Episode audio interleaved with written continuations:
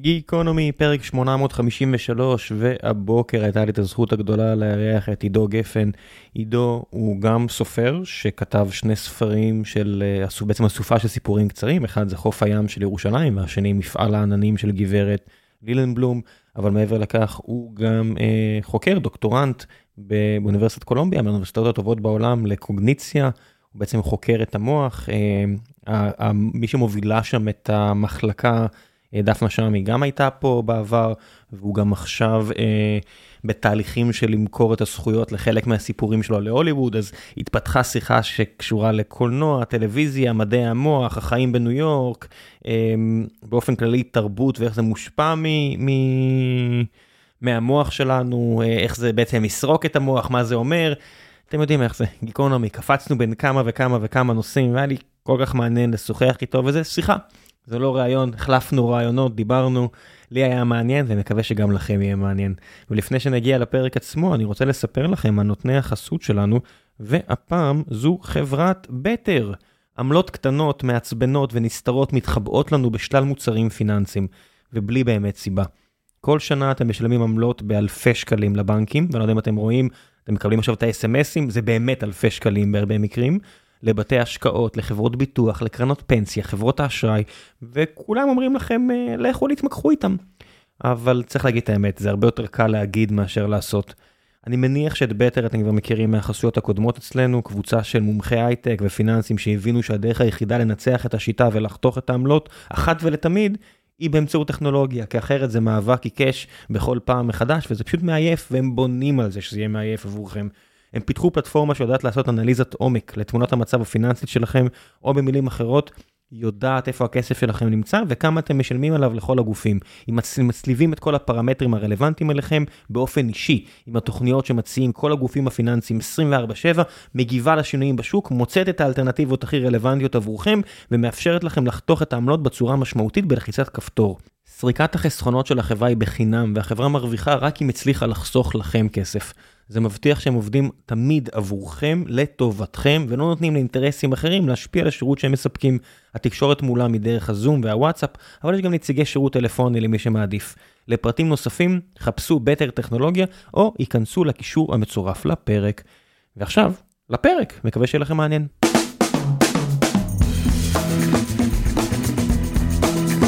גיקונומי ה-21 בפברואר, אני לא יודע, לא אגיד בכוונה איזה מספר פרק זה, והבוקר יש לי את הזכות הגדולה לארח את עידו גפן, שהוא גם דוקטורנט אה, לקוגניציה מאוניברסיטת קולומביה, וגם סופר שכבר הוציא שני ספרים, שחלק מהסיפורים הקצרים שמופיעים בסיפורים האלה, אולי תראו אותם על המסך הגדול או המסך הקטן יום אחד, ומה עוד אפשר להגיד עליך? אמ, זהו, אמ, לא, לא מתגלח כל יום, נראה לי זה אפשר להגיד. אה, איך הנורמה בניו יורק? אה, כן, לא, לקח לי זמן להבין שזה משהו שהוא לגיטימי, אמא שלי מאוד עוד לא מבינה את הקונספט, ישר הגעתי, הגעתי מניו יורק אתמול בערב, ישר אמרתי, אני מקווה שאתה לא ככה לא מגולח בפגישות שלך שם בקולומביה. כן, באמת, אנשים שהם יותר לוס? באופן, יש ויש, כאילו זה תלוי, האולד סקולרים יותר, אתה תראה אותם מאוד, כאילו, החוקרים היותר ותיקים מאוד. ז'קט וויד, מגולחים. כן, כן, כן, כן, אבל האמת שנסעתי ללוס אנג'לס לפני איזשהו חודש, וכאילו, הייתי ממש פתאום, כל הדברים שאימא שלי סיפרה לי כל השנים מאוד הטרידו אותי, פתאום, האם אפשר לבוא לא מגולח לפגישות? דיברתי עם אנשים מאוד בכירים בתעשייה, והאישור הוא חד משמעי שמותר לבוא לא מגולח, אז לכל מי שאי פעם תהה, זה בסדר גמור. איזה מצחיק, זה כל כך שונה מחוויה של אה, עולם הטק שבו... שמה, יש ציפ... אה, שאתה יכול איך שאתה רוצה. תעשה... לגמרי. שזה ממש... זאת אומרת, בתחילת הדרך, כשזה היה רק אנשי טכנולוגיה כן. ומעט מאוד אנשי עסקים, כן. או עם דיסציפלינה לא טכנולוגית, כן, כן, כן. זה היה מן הסתם הכי פרוע שיש. ולאט כן. לאט, אתה יודע, היחס בין אה, בוגרי MBA, אנשים כן. שרק רוצים להתפרנס, כל מיני כאלה, כן, כן. התאזן, וגם הנורמות כן. האופנתיות אה, והדקלרטיביות השתנו. אבל עדיין, כיוון שהכוח בסופו של דבר נמצא אצל אנשים שהם שלומפרים מטבעם. לא, אז תראה, אני, אני בן אדם שלומפר חד משמעי, ואני אגיד לך, המקום הראשון באמריקה שזה פגש אותי בקטע לא טוב, אמ, אני ובת הזוג שלי, בת הזוג שלי נריה קראוס, היא עיתונאית אה, בארצות הברית, והיא הוזמנה לבית הלבן. עכשיו, אני באתי פחות או יותר עם הבגדים שאתה רואה אותי עכשיו, שזה חולצה, בוא נגיד, מכופתרת ארוכה, נחמדה מאוד, אבל לא משהו... גייסת לפני? מה? לא הייתי, אני מודה שלא הייתי, לא, כאילו, לא, להוליווד אני... מה? גיהצת? גייצתי כן, אני לא כל כך טוב בלגייץ, אבל עשיתי הכי טוב שאני יכול. עכשיו אני מגיע, ויש תור של כאילו 300 איש, ואני קולט שאני הבן אדם היחידי בלי חליפה. באמת, כאילו חד משמעית הבן אדם היחידי בלי חליפה. בלי הג'קט מעל החולצה כן, כן, כן, כן. עכשיו אני כזה, טוב, אוקיי, אולי זה יהיה הסיפור המגניב הזה של הישראלי שזה, שם אף אחד לא אמר לי כלום, אבל אחרי זה סיפרתי את זה לאיזה יהודייה מבוגרת, שבאמת, היא כאילו, היא כל כך נלווה בשם הדמוקרטיה האמריקאית, שהבנתי שאוקיי, יש דברים שלא עושים בכל זאת גם בגבולות תרבותיים. יש משהו, אמ, יש משהו בבגדים שהוא מעבר רק לבגד עצמו, זאת אומרת, לך לראות את הסדרה אה, הדוב? אה, לא, לא, אבל שמעתי דברים מדהימים. אוקיי, אז אחלה אחלה סדרה, ויש שם, אה, טוב, אז אני לא אכנס יותר מדי, אבל יש שם, אחת הדמויות היא שלומפר גדול שלא מוצא את כן. עצמו בח- בחיים, והוא נשלח להשתלמות. במסעדת יוקרה כזאת נורא מפורסמת בשיקגו, מן הסתם הסדרה מלאה ב name dropping, ואחד הדברים שהם אה, מסבירים לו שאתה בא קורקט, אתה בא בחליפה, ולא סתם חליפה, חליפה שתפורה למידותיך, והוא מסביר איזה טרנספורמציה זה עושה לו... לא, אין ספק, כאילו, אתה יודע, אני חושב נגיד על החוויה שלי כשהייתי בצבא, ופתאום אתה כאילו, נגיד המדים וכאילו דרגות, כאילו היה שלוש שנים בחיים שלי, שדרגות היו, oh my god, ראיתי תת-אלוף, כאילו היום זה כאילו כבר לא שם, אבל כאילו, זה עושה רושם בשלבים מסוימים בחיים. כי זה מכניס, כן, כי כל המערכת, כל הפורמליזם, כן. היא, היא משחקת עם הראש בצורה קיצונית. לגמרי, אני חושב שאנחנו כל הזמן משחקים בראש שלנו עם היררכיות, מי מעל מי, מי מתחת למי בסקלות החברתיות, ויש דברים שמאותתים, אני למעלה. עכשיו, הרבה פעמים אנשים מנסים כולם להעתיק את זה, אז כולם עם חליפות, ואז זה שוב הופך להיות את זה, אז לא יודע, אולי באיזשהו מקום דווקא באו כל האנשים מההייטק והיו, fuck it, בוא נעשה בדיוק הפוך, כאילו. אבל הייטק הפך להיות corporate, וכל בדיוק. ה bullshit זרם פנימה, שזה לטוב ולרע, אתה יודע, כן. כשאתה מגיע לגבעת הקפיטול בוושינגטון, זה נורא בולט, יודע, זו עוצמה של האימפריה הרומית, לגמרי. שמוקף בעיר. מוכת עוני, פשיעה. ורק חסר, אתה יודע, את הערפל הזה שמישהו יצא ממך וישדוד ככה, באמת במסביב, וזה ממש כמו בפילדלפיה, כמו בהרבה מקומות כן, בארצות כן. הברית, הפאר וההדר הם ממש קרובים לעליבות, לגמרי. אבל אתה רואה את הכוח, אתה מגיע ואתה רואה כן, את כן, הכוח, כן. והכוח הזה הוא לא סתם. הוא גם כן, סופט, והוא גם, זה גם הצבא הכי חזק בהיסטוריה, זה כן, גם כן, כן. הכלכלה הכי חזקה כן, כן. בהיסטוריה, זה גם המדע לא. הכי חזק בהיסטוריה. לא, לגמרי, הם מאוד שמים גם דגש על להחצין את, לא יודע, כאילו נגיד בניו יורק אתה מגיע לתחנה המרכזית של הרכבת, וכאילו אתה אומר, וואי, מישהו חשב על איך זה ייתפס לבן אדם שמגיע לנו, וזה נראה מדהים, זה כאילו נבנה לפני, לא יודע, 100 שנה, לא יודע בדיוק כמה זמן, וזה כאילו, אתה רואה שיש להם איזושהי חשיבות דווקא, שלפעמים מרשימה, אני מאוד, כזה כישראלי, באתי ומאוד זלזלתי הרבה פעמים בדברים האלה, אבל לפעמים יש משהו בחזות שהוא... כן עובד, אני חושב שתמיד צריך להיזהר שזה לא הדבר עצמו, כלומר, שילוב של חיצוניות כן. ופנימיות, אתה יודע, אתה מגיע נגיד לבית תפילה שטייבלים, אני לא יודע איך זה נקרא, של החסידיות השונות, כן. אני מקווה שאני לא מעוות את המילה, ו- ובכוונה זה לא יהיה מאוד מרשים, כי הם מנסים נורא להחצין את העניין הזה של כן. הפנימיות על פני החיצוניות, לגמרי. חוץ מהעובדה ש... אתה יודע, יש גבול לכמה שפנימיות יכולה לבנות, לעשות, לשנות. לגמרי, לגמרי, לא, כאילו, אני חושב על עצמי בדיעבד בבית הלבן, גם האמירה שלי שאני בכלל לא יחשוב במוחי אם אני צריך חליפה, זה גם איזה כאילו statement אופנתי אולי שהיה לי בתת מודע של הראש, וזה גם משהו לנסות להגיד, והבנתי שלפעמים כאילו, חשוב גם לכבד את הצד השני ואת הנורמות שלו, ולא לבוא כאילו רק מהמקום של אני יודע מה נכון. כי זה משפיע.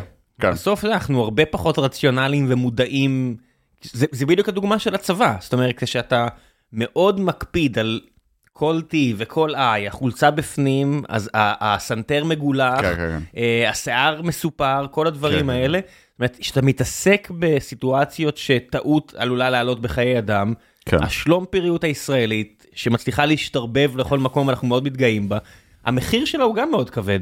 לא, לגמרי, הוא מאוד כבד גם בדברים הגדולים, ואני אגיד לך את האמת, גם בדברים הקטנים שאני כאילו, בביקורים שלי באמריקה, תמיד כאילו, קצת זלזלתי הם בכזה, אוי, כמה מסודר הם הולכים פה וכמה זה, וכשאתה חי שם באופן יומיומי, אתה, אוקיי, זה קצת יותר יעיל, זה קצת יותר מסודר, זה קצת יותר ברור, כאילו, זה מאפשר איזשהו סקופ הרבה יותר גדול של דברים שיכולים להתפתח. הכל בא עם מחיר אבל, יש trade off להכל. אה, אין ספק. איך זה כאילו. בא לידי ביטוי בתחום אקדמי שהוא שילוב בין אה, רך לקשיח כמו אה, מדעי קוגניציה? זאת אומרת, יש לך הרבה מקום ליצירתיות, כן. יש הרבה מקום מדענים, אני עושה פה במרכאות כמו כהנמן וטברסקי שהם כמעט מדע רך, כן, כן, בהרבה כן. מאוד מהעבודה שלהם. מצד שני, אתה מאוד קרוב לביולוגיה, כימיה, פיזיקה, כן, אה, מתמטיקה בהרבה כן, כן, מקרים, זאת אומרת, לא, אתה על התפר.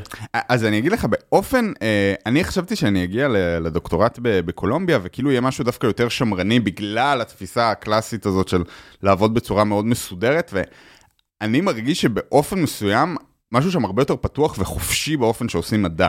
אה, אני נמצא במכון צוקרמן למדעי המוח בקולומביה, אה, שעומדת בראשו פרופסור דפנה שואמי, ישראלית, אה, שעושה עבודה מדהימה, ואחד מהדברים שגם דפנה וגם מי שייסדו את המכון, שהם שני זוכי פרס נובל, זה היה באמת דווקא לשלב בין הרעיונות של כל התחומים הסופר סופר לא קשורים כביכול במדעי המוח, אז לצורך העניין, בקומה איתי, אנחנו חוקרים זיכרון של בני אדם, אז אנחנו עובדים FMRI, אה, אבל ליד זה יש מי שחוקרת אה, ס- סוג מסוים של ציפורים שיש להם זיכרון ווקאלי מאוד מיוחד, אה, לידינו יש מישהו שעושה מודלים מתמטיים לא ראה בן אדם כבר אה, שלוש שנים, כאילו, ויש משהו דווקא בדבר הזה שהוא מאוד, בואו, תביאו, תשלבו. ודווקא בארץ, כאילו, אני לפחות איך שחונכתי באוניברסיטה, הרגשתי שהרבה פעמים צריך להיות מאוד ממוקד, כאילו, אם אתה חוקר זיכרון, אז זה רק זיכרון. אה, ואני חושב שבכלל, מדעי המוח מבין היום, מבינים היום יותר ויותר שהכל קשור בהכל. אני, אני, אני לא חושב שזה רק המדעי המוח, אני כן, חושב כן. שזה נכון בכל התחומים. זה, זה אחד הדברים שהטריפו אותי בלימודי הנדסה נגיד בכל האוניברסיטאות בארץ. אתה עושה 160 נקודות זכות או 156, אני לא זוכר כמה כבר, זה כן. כבר עברו מספיק שנים מאז, והכל בתחום כל כך צר, ואתה אומר, אפשר לחשוב שבאמת בתחום הצר הזה תלמד אותי משהו מעבר ל... אני אגיע ליום הראשון שלי בעבודה הרצינית הראשונה כן. או השנייה אצ- אצלי, ומישהו יבוא אליי ויגיד לי, ככה אתה משתמש ב scope? מה, לא למדת כלום? לא לימדו אותך כלום באוניברסיטה? שזה ככה היה הברוך הבא שלי למעבדה ב Texas Instruments, כי עם כל הכבוד, אתה לא לומד בטיח, אתה לומד קמצוץ מהקמצוץ, כן. ואם כבר אתה לומד קמצוץ מהקמצוץ, לפחות תפתחו לאנשים את הראש, ויש הרגשה ש... לא, לגמרי, ויותר מזה אני אגיד לך, נגיד עכשיו אני עובד על איזשהו פרויקט, שאת הרעיון שלו קיבלתי בכלל מספר על תסריטאות, וזה פרויקט על זיכרון, זה, יש אה, רוברט מקי שכתב על אה, סיפור, וכאילו איך כותבים סיפורים, אה, בעיקר בהקשר ההוליוודי ותסריטים, ויש גם הרבה ביקורת על זה שהנוסחה ההוליוודית הקלאסית, שכאילו ככה סרט חייב לעבוד, אה, אבל יש לו איזשהו אנקדוטה ממש, הוא כותב את זה בכמה משפטים, והוא אומר, יש איזה קטע משונה כזה, שאנשים כשהם רואים סרט שהוא לא ליניארי, נגיד סרט של טרנטינו, אה, שמתחיל מהאמצע, ואז אה, עובר להתחלה, ואז עובר לסוף. יותר נולנים, שהוא- לגמרי, נולן הוא שביוטיוב הוא צריך כאילו... להסביר, ביוטיוב הוא צריך להסביר, לך- אני לא יודע אם ראיתם אי פעם את נולן מסביר את ממנטו נגיד, לא ראיתי אותו, ראיתי אנשים אחרים, הוא מסביר בעצמו, לא נכון, די. תקשיב, אז יש, תחפש כריסטופר נולן אה, אה, ממנטו. והוא מתאר על בריסטול ענק, והוא מצייר לך את ה... זה הולך קדימה, זה הולך אחורה, זה שחור לבן, זה צבעוני, אנחנו קופצים לפה, והוא עושה את זה בצורה של גרף. לא. גרף עם אה, קודקודים וצלעות, ואתה רואה שהוא אינטואיטיבית, הוא עושה תרשים זרימה. תקשיב, יש לנולן אינטואיציות שאני כאילו אומר, שמע, או שהוא למד מדעי המוח, או שהוא כאילו, יש לו איזו אינטואיציה, אני בכלל חושב שלאומנים גדולים, יש, יש אינטואיציות מאוד חזקות לגבי איך המוח עובד ואיך אנשים עובדים, ובהקשר הזה, אז כאילו מה שרוברט מקי אומר, זה שבאופן מוזר בסרטים הלא ליניאריים, אנשים הרבה פעמים כשהם מספרים על הסיפור, הם פתאום מספרים את זה באופן ליניארי, ואני אתן לך את הדוגמה איפה מצאתי את זה, ב-IMDb, יש תחביב נורא מוזר, אני לפעמים לא רואה סרט, אבל אני קורא את התקציר שלו, כי בא לי לדעת מה קרה. אמ, לא, זה קורה לי מלא עם סרטי קומיקס וכאלה שהסרטים מזעזעים, רק בא לראות אה, את אתה הסיפור. רק רוצה להבין איך, זה קרה. כן. אז אם אתה תלך אה, לסאמריז אה, של טיטניק, אתה תראה שהמון אנשים מתארים. את הסרט נפתח בלאונרדו דיקפריו עולה על הטיטניק אחרי שהוא זכה בכרטיס, וזה יופי של תיאור, רק יש בעיה. שעה וחצי פנימה. כן, הסרט לא מתחיל ככה, הסרט מתחיל ב, בזה שמוצאים את הטיטניק במצולות הים והולכים אל האישה המבוגרת שמתחילה לספר את הסיפור. אנשים, משהו בזיכרון הלך לאיבוד, משהו בזיכרון השתנה, משהו זה, ו, וזה משהו שבכלל קראתי בספר על תסריטאות, ואז הבאתי את זה לדפנה והיא אמרה, וואלה, יש פה משהו בעולם בכלל מדעי המוח. כי זה הגיוני, כי אני, כשאני מספר סיפור, זאת אומרת, יש איך אני מספר את הסיפור, ויש את הסיפור.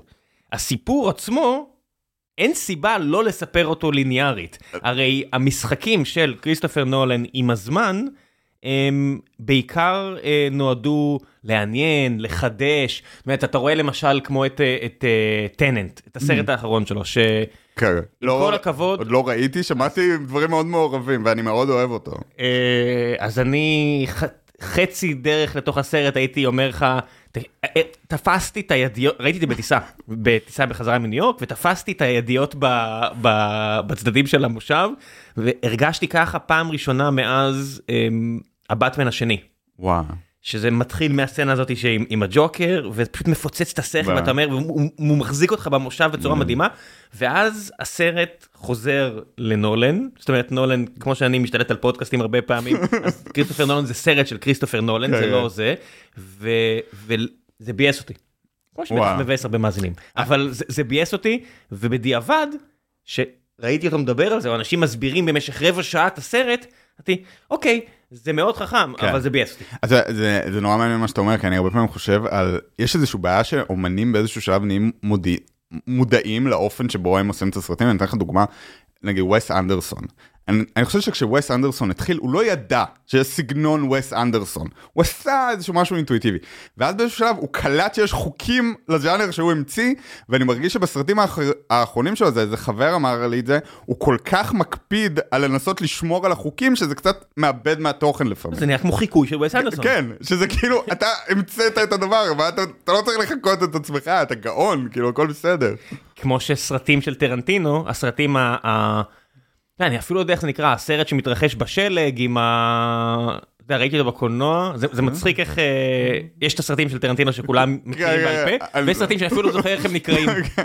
לא, זהו, אני, כאילו, פעם, יש את כל הסיפור שלו שהוא יעשה רק עשרה סרטים, ואז כאילו אמרתי, טוב, אני אעבור על הרשימה, אני בטח מכיר את כולם, ויש איזה שתיים, שלוש, אני כזה, מה? מתי הם יצאו? בדיוק, זה זה, זה זה, זה זה, אני- אני אני ראיתי את כולם, אני אפילו לא זוכר איך קוראים לסרט הזה, ארבעת הנוראים, שבעת הנוראים, whatever, לא. יש שם בשלג, ו- והדיאלוגים האלה, הטרנטינואים, שאתה אומר, זה הבעיה, שאנחנו אומרים על צ'אט GPT שהוא יהרוס כי הכל יהיה צפוי, אבל בני אדם הורסים כן, כן, לעצמם, כן. אנחנו נהיים צפויים. לא, לגמרי, באיזשהו מקום אני חושב שאתה כל כך מתלהב שעלית על משהו, ועלית על משהו ענק, בוא, טרנטינו כאילו המציא ז'אנר מאיזשהו, אבל אז אתה כאילו קצת נתקע בתוכו.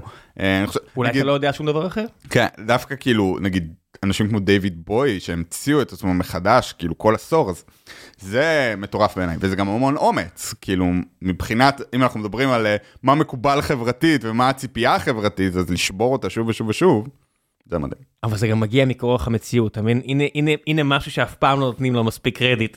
כן. דיוויד בוי מגיע למצב שהוא מרוסק לגמרי, ואז הוא צריך להמציא את עצמו מחדש בשנות ה-80 עם הדיסקו כן, וכל. מיני כאלה, כי הוא פוגש מפיק שאומר לו בוא נעשה משהו חדש, וזה שוב מתפוצץ. אה. יש הרבה אמנים שהיו שמחים להמציא כן. את עצמם מחדש, זה פשוט לא עובד. לגמרי, אני אגיד לך, אני גם מאוד מרגיש את זה בעולם האקדמיה, מהבח...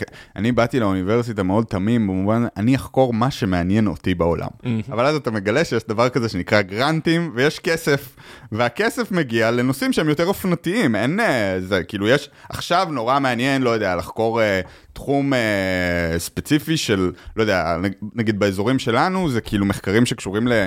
נקרא סטימיולי מורכב, שזה כאילו לחקור יותר סרטים ודברים כאלה שאם תשאל את החוקרים היותר מבוקרים במחלקה, הם יגידו לך שזה חילול השם פחות או יותר, כי איך אתה יכול לחקור דבר כל כך מורכב ולהבין איך הוא קורה תסביר, במוח? תסביר. אה, המחקרים המוקדמים של אה, כל הנושא של אה, זיכרון והבנה של דברים, מתבססים על דברים נורא פשוטים, רשימות של מילים נגיד שאתה צריך לזכור. אני אתן לך 20 מילים ואתה צריך לזכור אותם.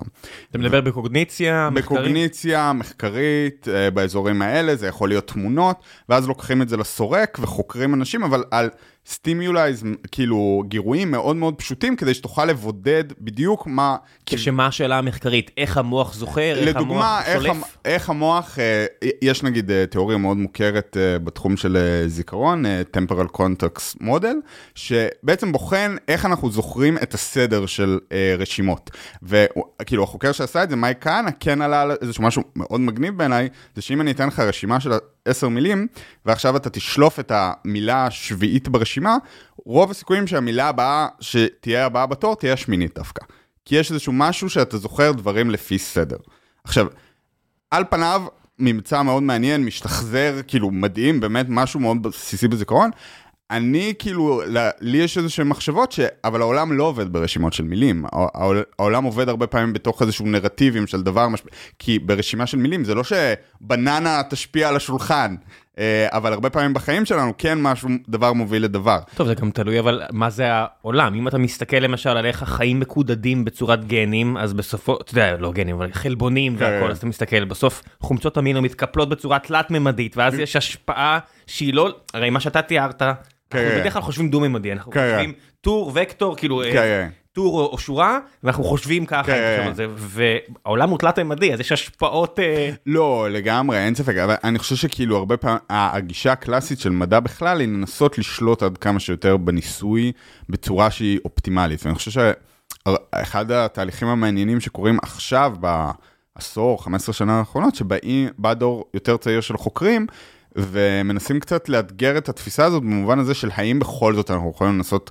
דברים יותר מלוכלכים, יותר מורכבים, אה, וזה, בוא נגיד, זה ויכוח בתוך המחלקה, אתה תראה סמינר בתוך המחלקה שחוקר יותר צעיר מדבר על האפשרויות שלנו לקחת סרט, אפילו מומנטו מככב במחקרי מוח, כי בגלל שיש לו מבנה כל כך אה, שונה, והרבה אה, פעמים... איך, איך, מה זה אומר ממנטו מככב ב...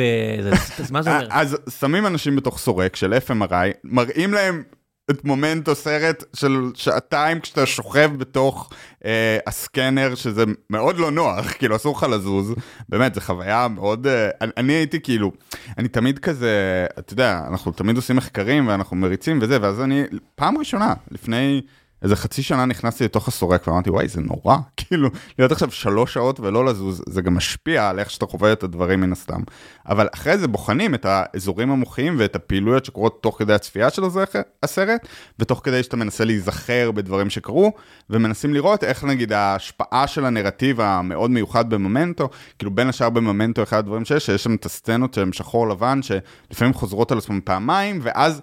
מה שבודקים זה האם המוח יודע לנ- לנבא מראש שהסצנה, מה עומד לבוא בהמשך. יש כל מיני דפוסים מוחיים שמראים על איזשהו ניבוי שקורה במוח. מעניין, אמ, עצם העובדה שב-FMRI כדי לעשות את הסריקה אסור לי לזוז, זאת אומרת, כן, כן, כן. עצם העובדה שאני לא זז, היא משפיעה על כל מה שעובר לי בראש? אני חושב שכן. נראה לי מאוד הגיוני, לא? אני לגמרי, בכלל, יש כאילו תחום שלם שנקרא Embodied Cognition, שמדבר על איך הגוף אה, משפיע על הצורה שבה אנחנו חושבים ומבינים את העולם, ושאנחנו מבינים את העולם דרך דימויים גופניים או חוויות גופניות, ואין ספק שאני חושב שלצורך העניין, אם אתה לא יכול לזוז, או סתם, אני אתן לך דוגמה ל... לאיפה זה, לפעמים אני משחק שח, ו... אני מרגיש, לפעמים בוא, לא משחק הרבה, אבל כאילו, אה, אבל כשאני מנסה, אה, לפעמים אני כמעט בא להזיז איזשהו משהו, אה, כאילו איזשהו פרט על הלוח, ויש משהו בתנועה שעוזר לי לחשוב. אה, כן, בגלל זה כשאתה משחק שח בצורה רצינית, הרב אומן הרוסי שמלמד אותך, מחזיק סרגל ואומר לך, אז הוא לא מרביץ לך, כי אני זהו, ה-80 לא, ולא אנחנו- אני ה-70, מדבר בשכונה, כאילו לא... אז מלמדים אותך לא לחשוב עם הידיים, כי נגעת נסעת ו...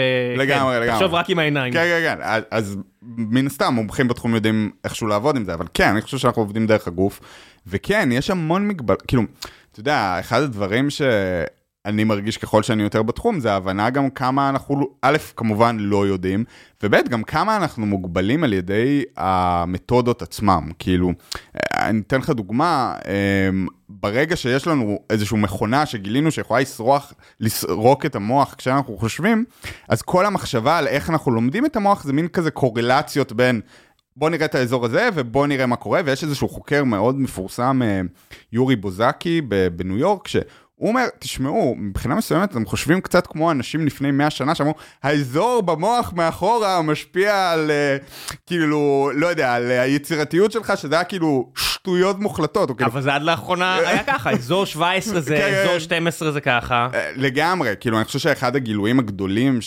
ש-FMRI הביא לעולם, זה הנושא שיש מה, כאילו רשתות, ושזה לא אזור אחד מאוד ספציפי. מצד שני... הגישה האל- האלסטית. כן, כן, כן, כן, לגמרי, גם שהמוח הוא גמיש ומשתנה, וגם בכלל, שהוא כאילו פעיל במקומות ש...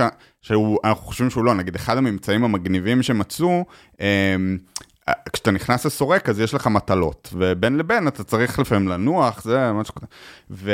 ושמו לב שיש מערכת מוחית אה, שחוזרת שוב ושוב ושוב, שאנשים מוחים, אה, נחים, וזה בעצם הוביל לגילוי שיש דיפולט נטוורק שבעצם עובד, ומתוך זה הגיעו המון תיאוריות על מה קורה כשאנחנו נזכרים בדברים, חושבים, נחים. זה, זה כמעט טריוויאלי למי שפשוט חי את החיים מחוץ למעבדה, כי אתה יודע, נגיד הרבה פעמים שעוד קודדתי ועוד עשיתי דברים אה, יצירתיים בחיי, על, על אמת או טכניים, אז הרבה פעמים אתה נתקע. היה לי חוק, או שאני כן. יוצא מהחדר, או שסיימתי את המטלה, כן. או שאני תקוע לגמרי, לא באמצע. כן. וכשאתה יוצא תקוע לגמרי, הרבה פעמים, המון פעמים, אתה פשוט מגיע בבוקר, והנה הבעיה נפתרת. לא, לגמרי, אני... כי, אני... כי אתה יודע, שאתה אומר אנחנו ומחשבה, ואני אומר, מי זה אנחנו? זאת אומרת, אם אתה מסתכל על הריב בין, לא יודע מה, קיינמן ל... ל... לכל מיני אחרים בתחילת כן, הדרך, לא יודע מה... כן, כן, כן. אמ, לא יודע, לא נציין עכשיו שמות, אבל בסוף אתה אסופה של ביולוגיה וכימיה, ואם אני לוקח בן אדם לריצה, ואנחנו מדברים בזמן הריצה או הליכה, כן. ומדברים בזמן ההליכה, הרבה פעמים השיחה תהיה הרבה פחות דרמטית כן, ולחוצה. זאת אומרת, בטח, אתה עובד בעסק והכל כזה נורא אינטנסיבי, כן. ואתה חייב לשמור על העסק, ואתה חייב להציל את העסק, ואם כן. אני פשוט אכניס עכשיו קצת מאמץ פיזי, כן. בגלל זה תמיד הטריף אותי שאני רואה כאילו ריי קרצוויל כזה, שאומרים נחיה לעד בתור רק המחשבה שלנו בזה, ואני אומר, מה זה אומר, זה אתה עדיין? אם אני אוריד הורמונים, חרמנות, רעב, כאב פיזי, עייפות, זה עדיין אתה? לא, לגמרי, אני חושב שכאילו, האופן אפילו שהגוף שלנו מעוצב, משפיע על האופן שבו אנחנו חושבים, מן הסתם התפיסות החושיות שלנו קשורות בתוך מה שאנחנו יכולים או לא יכולים, אתה יודע, יש, אה, נגיד, בבניין שאני עובד בו עכשיו אה, מביאים איזה סוג של חולדה מאוד מיוחדת מאפריקה, שלא חווה כאב. שאתה יודע, תאר לעצמך עולם שבו לא היית חווה כאב פיזי. אמ, כל התפיסת מציאות שלך תשתנה לחלוטין, אני בטוח, הקוגניציה, כאילו, מה זה אומר. אמ, כאילו, אין ספק, אני לא, אני, אני חושב שבכלל, זה גם דברים שהעולם... חלק ענק מהתודעה שלנו, זה התחושות המאוד מאוד ארציות, בגלל זה תמיד הבודהיסטים והיהודים המאמינים, כן. שאנחנו רק נלמד ורק כן. נעשה את זה, ואני אומר, אוקיי, מה בניתם? אה, מה עשיתם? למרות שאני הרבה פעמים חושב שבתרבויות אתה יכול למצוא פתאום אינטואיציות נורא מעניין, כאילו נגיד דווקא בבודהיזם יש המון איזשהו דברים על המחשבה שאתה רואה שיש להם קורלציה מאוד מעניינת עם מה שקורה היום בטופ מחקר של קוגניציה ומוח, אה, במובן הזה שכאילו, נגיד, אה, לא יודע, יש אה, מחקר של קנמן שהוא מדבר על זה שכאילו אה, בן אדם הולך לניתוח, ומה שהוא בעיקר יזכור זה את הרגע בסוף של הניתוח. אז אם מאוד כאב בסוף הניתוח, אתה תזכור שהניתוח היה מאוד כואב. כן, זה כמו המחקר שלו על אם אתה בא לקנות דירה, אז יציעו לך עוגיה טעימה לפני שאתה יוצא, כי זה לא משנה, אתה עושה החלטה של מיליון וחצי דולר על, על אה, וילה באוסטין, כן. אם יצאת עם עוגיה, אתה תצא עם לא, הרגשה טובה, עוגיה חמימה ומריחה טוב. זה, וזה מדהים. וזה, זה עובד. ומה שיותר מדהים, אני כאילו... חוקר את הדברים האלה, מודע אליהם, עובד עליי עדיין באותה מידה, תאמין לי אם תציע לי את העוגיה הטובה הזאת. אני ראיתי את כהנמן יושב על במה, ושאלו אותו עד כמה, אתה יודע, אתה בטח נורא רוצה, אני כתבת את הספר, הוא אומר, לא, אני ממש גרוע בדברים האלה, זה שאני מודע, זה מה שניסיתי להגיד לכם, שיש system 1 ויש system 2. לא, אני, אה, יש מישהי אצלנו במעבדה שחוקרת אה, חרטה, regret. ואיך אה, שתי החלטות אה, בחיים, אה, קוראים לה נטלי בידרמן, וכאילו מחקר סופר מעניין בעיניי, על איך כשיש לך שתי התלבטויות בין שני דברים מאוד קרובים אחד לשני, אז הרבה פעמים האופציות נקשרות, ואז כשאתה נזכר באחד מהם, תמיד אתה עושה איזשהו... האם הvalue של הדבר האחר שלא בחרת, איך זה מול זה. ואז אחותי, בדיוק יש לה איזו התלבטות מאוד גדולה בחיים, ו... וסיפרתי לה שיש מישהי במעבדה שחוקרת, נו, אז מה היא אומרת כאילו פרקטית, ואני כזה. לא יודע, אני אשאל אותה, ואז אני אשאל, מה את אומרת פרקטי וכזה? אה, לא יודע, לא, אין משהו, כאילו, אנחנו חוקרים את זה, כאילו, היא כן אמרה בהיבט הזה של להכיר ב, אה, בכאב והפרידה של לי, לא לבחור את הדבר השני.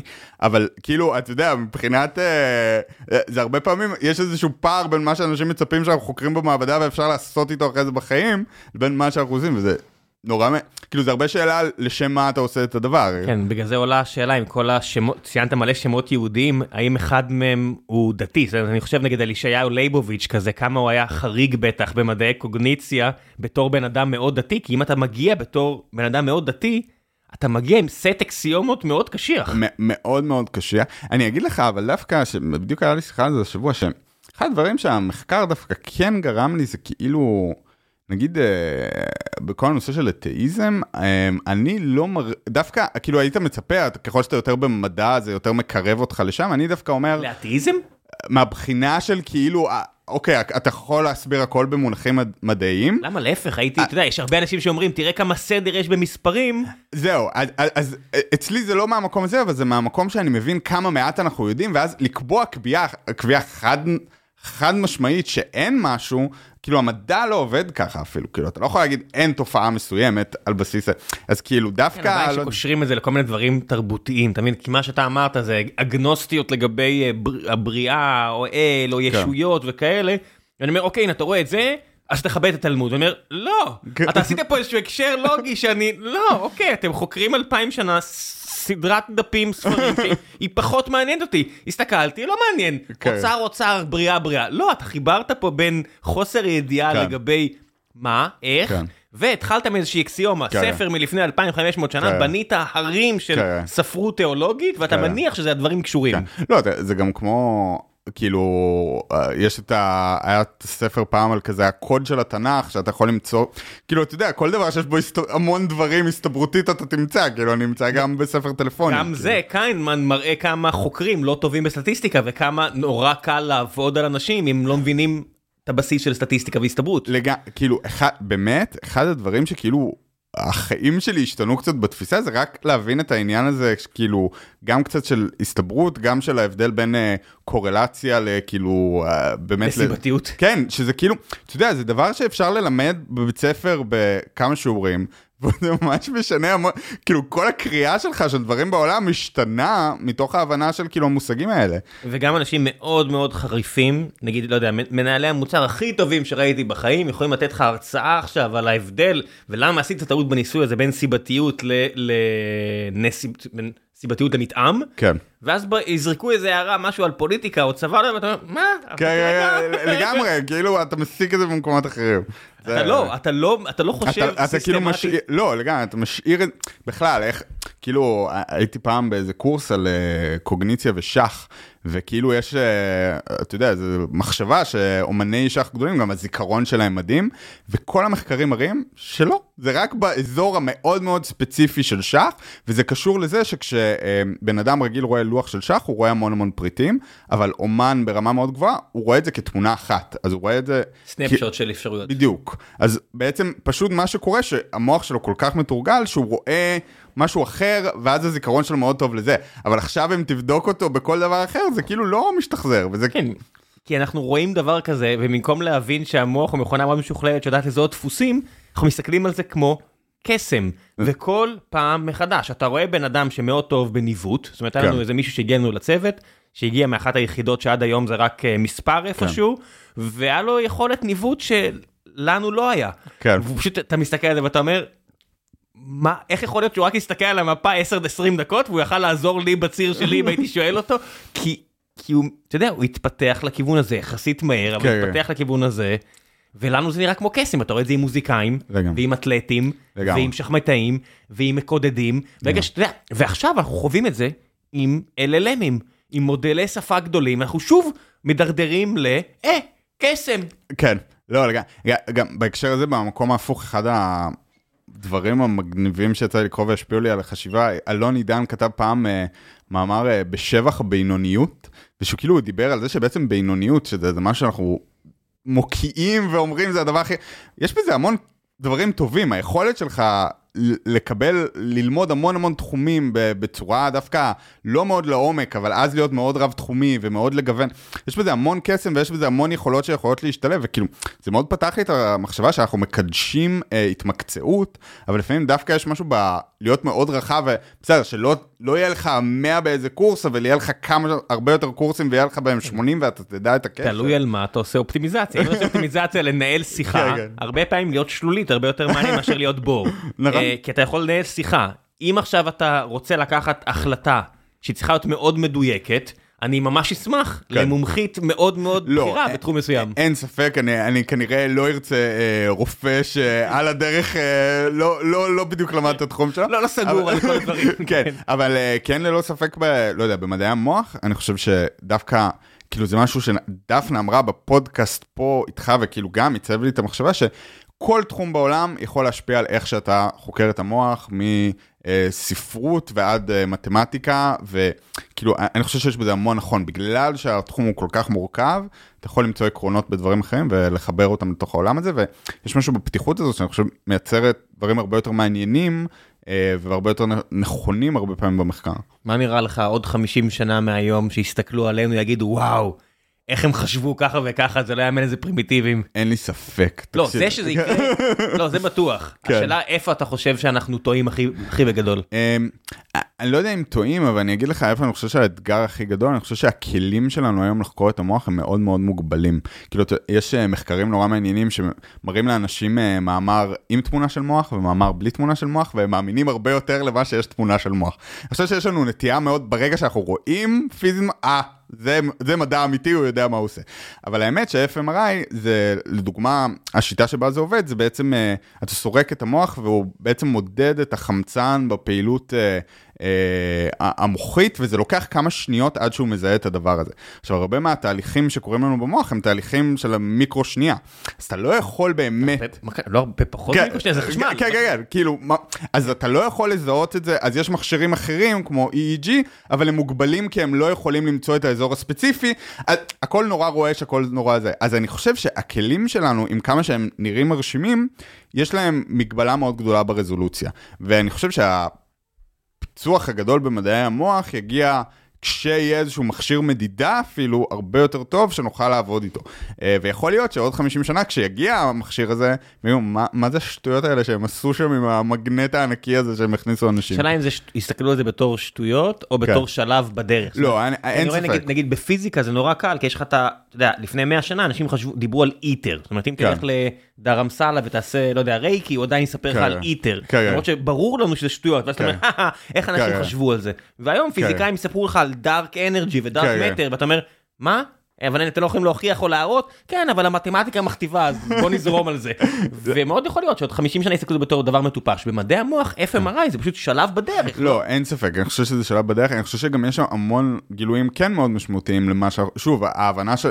רק להבין שזה לא, כאילו, השיטה... המחשבה הזאת שיש אזורים מאוד ספציפיים במוח שעושים פעולות מסוימות, זה משהו שאתה יודע, עדיין בתרבות הפופולרית אנשים מאמינים בו, כאילו, וזה לא, זה לא, היום יש לוקליזציה מסוימת, אבל כמובן שהמערכות הן הרבה יותר מורכבות, זה דברים שפשוט ראינו מלהכניס אנשים לסורק, זה כן... שלב מאוד, כאילו זה דבר כל כך בסיסי בדרך שבה אנחנו עושים מדע, שאם לא היה לנו את הדבר הזה לא היינו מבינים את זה. אין ספק שיש התקדמות. כן, זה הכל גם התחיל מאיזה חייל ברוסיה שחטף כדור בראש, לא? כן, אני לא מכיר את הסיפור הזה. אה, אם אני לא טועה, אחד הניסויים זה פשוט, אתה יודע, בסוף איך אתה לחקור לפי נזק מוחי, ואז אתה רואה מה הלך. כן, ללא ספק, כאילו הרבה מהמחקרים המאוד מאוד גדולים קשורים, נגיד יש אה, את HM, מטופל שהיה לו אה, באמת ב... שזה הראשי כאילו, תיבות, כן. כן, כן, כן, הראשי תיבות של אותו אדם שהיה לו אפילפסיה, ואז מנתח פשוט החליט להוציא לו את כל ההיפוקמפוס, שזה אזור שאגב גם, כאילו במסורתית חשבו שהוא קשור רק לזיכרון, אבל היום הרבה מהחוקרים אומרים שהוא קשור לכל כך הרבה דברים נוספים, מניווט אבל עד קבלת החלטות ורגשות ודברים שכאילו פעם היו נראים לא הגיוניים בכלל. אה, ואז מה שקרה, אה, זה מאוד דפק את הזיכרון שלו באיזושהי צורה, ודווקא אז אנחנו מבינים uh, הרבה יותר טוב את המדע. זה, זה עד היום? זה מה שעושים, נכון? יש איזה רופא ישראלי ב-UCLA כן, כן, ש... כן, כן. פריד? ברח לי השם שלו. אה, כן, הוא עובד שם, אה, באמת, מה שהוא עושה, הוא לוקח חולי אפילפסיה, ובעצם מכניס להם אלקטרודות, כאילו, מה שקורה... לפני הניתוח. לפני, בעצם מה שקורה עם אפילפסיה, שצריך לקחת איזשהו זמן שמכניסים אלקטרודות, כדי להבין מאיפה באמת מגיע המקום של השיבוש כדי לעשות את הניתוח בצורה יותר טובה. עכשיו, בזמן הזה, משעמם, כאילו, אנשים יושבים ב, אה, בבית חולים ואין להם מה לעשות, אז הוא מציע להם, אומר להם, בואו תעשו מחקרים, ומגיעים משם מחקרים זה, כאילו, הרבה פעמים אני חושב שהמוגבלות שלנו גם בתחום הזה, אין ספק, קשורה לזה שיש דברים שאנחנו לא יכולים לעשות על בני אדם. כאילו. מוסרית. כאילו, מוסרית, כן, כן, כן. כן, זה, זה הדבר העצוב בדברים כמו מנגלה, שהם קידמו, הוא גם קידם קצת המדע, לא יפה להגיד, הוא פשוט היה אה, ארכי נבל. אה, מנגלה ספציפית, אני לא יודע על איזשהו ממצא שהיה שם, וכמובן שזה מזעזע ונורא ולא... זה, אני, אני כן חושב, אני זוכר שבתחום, אה, הנאצים היו זורקים אנשים לתוך הים. ובודקים היפותרמיה ודברים כאלה, ושם אני יודע שיש ממצאים לדעתי שהם רלוונטיים עד היום למחקר.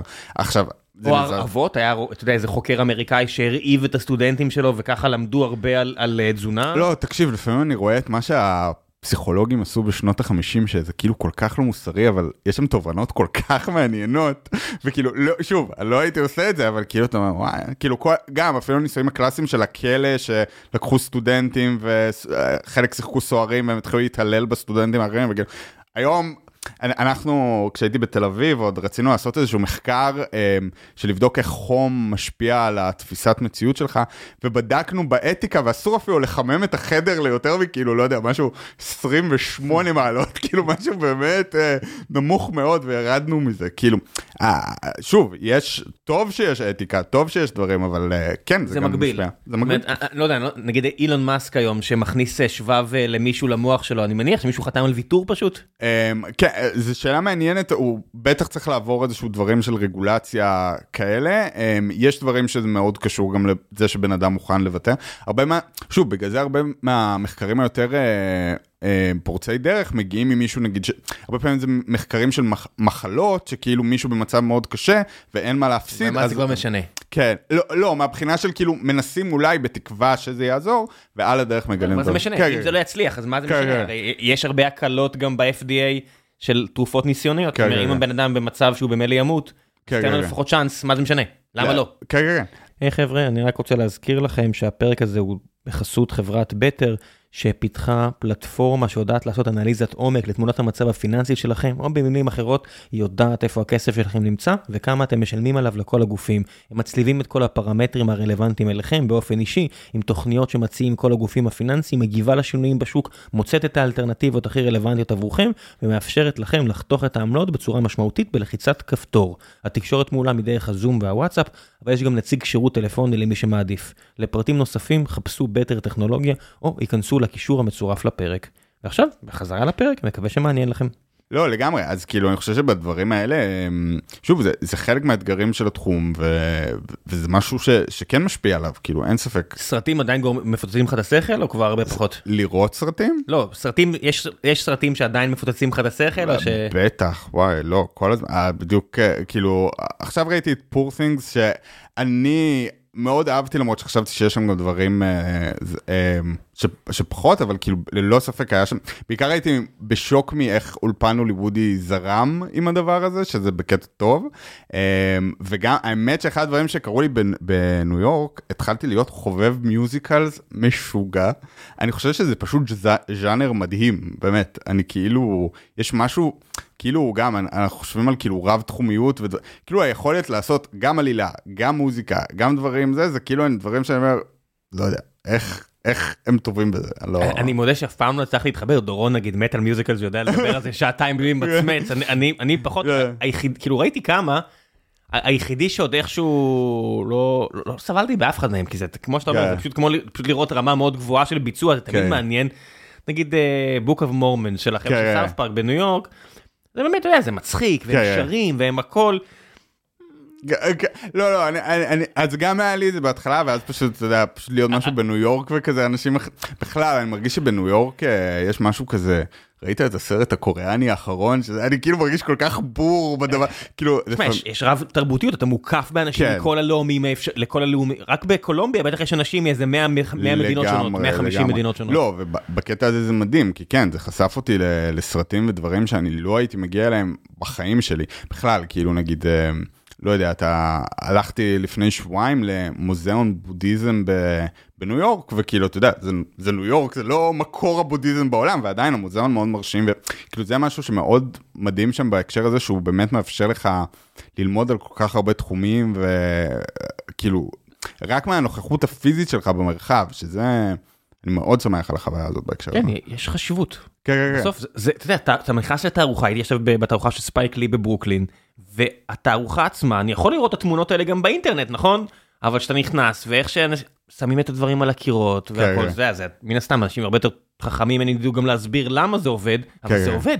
לא, לגמרי, זה מאוד. אבל אגב, בהקשר של סרטים, אז כאילו, האמת שמהמועמדים השנה לאוסקר, אין איזשהו משהו שאני כאילו... כי באופן כללי רוב הסרטים הם די זבלה. אה, אתה יודע, כאילו, יש... אה, כאילו יאיר לפיד האמת פעם כתב על זה, שכאילו היה לו שאלה אחת לדעתי לארנון מילצ'ן או משהו כזה, איך יכול להיות שיש כל כך הרבה סרטים גרועים למרות שיש לך את כל הכסף, כל הכישרון, כל ה... שאלה לא רעה האמת, כי, כאילו. כי זה מה שאנשים רוצים לראות.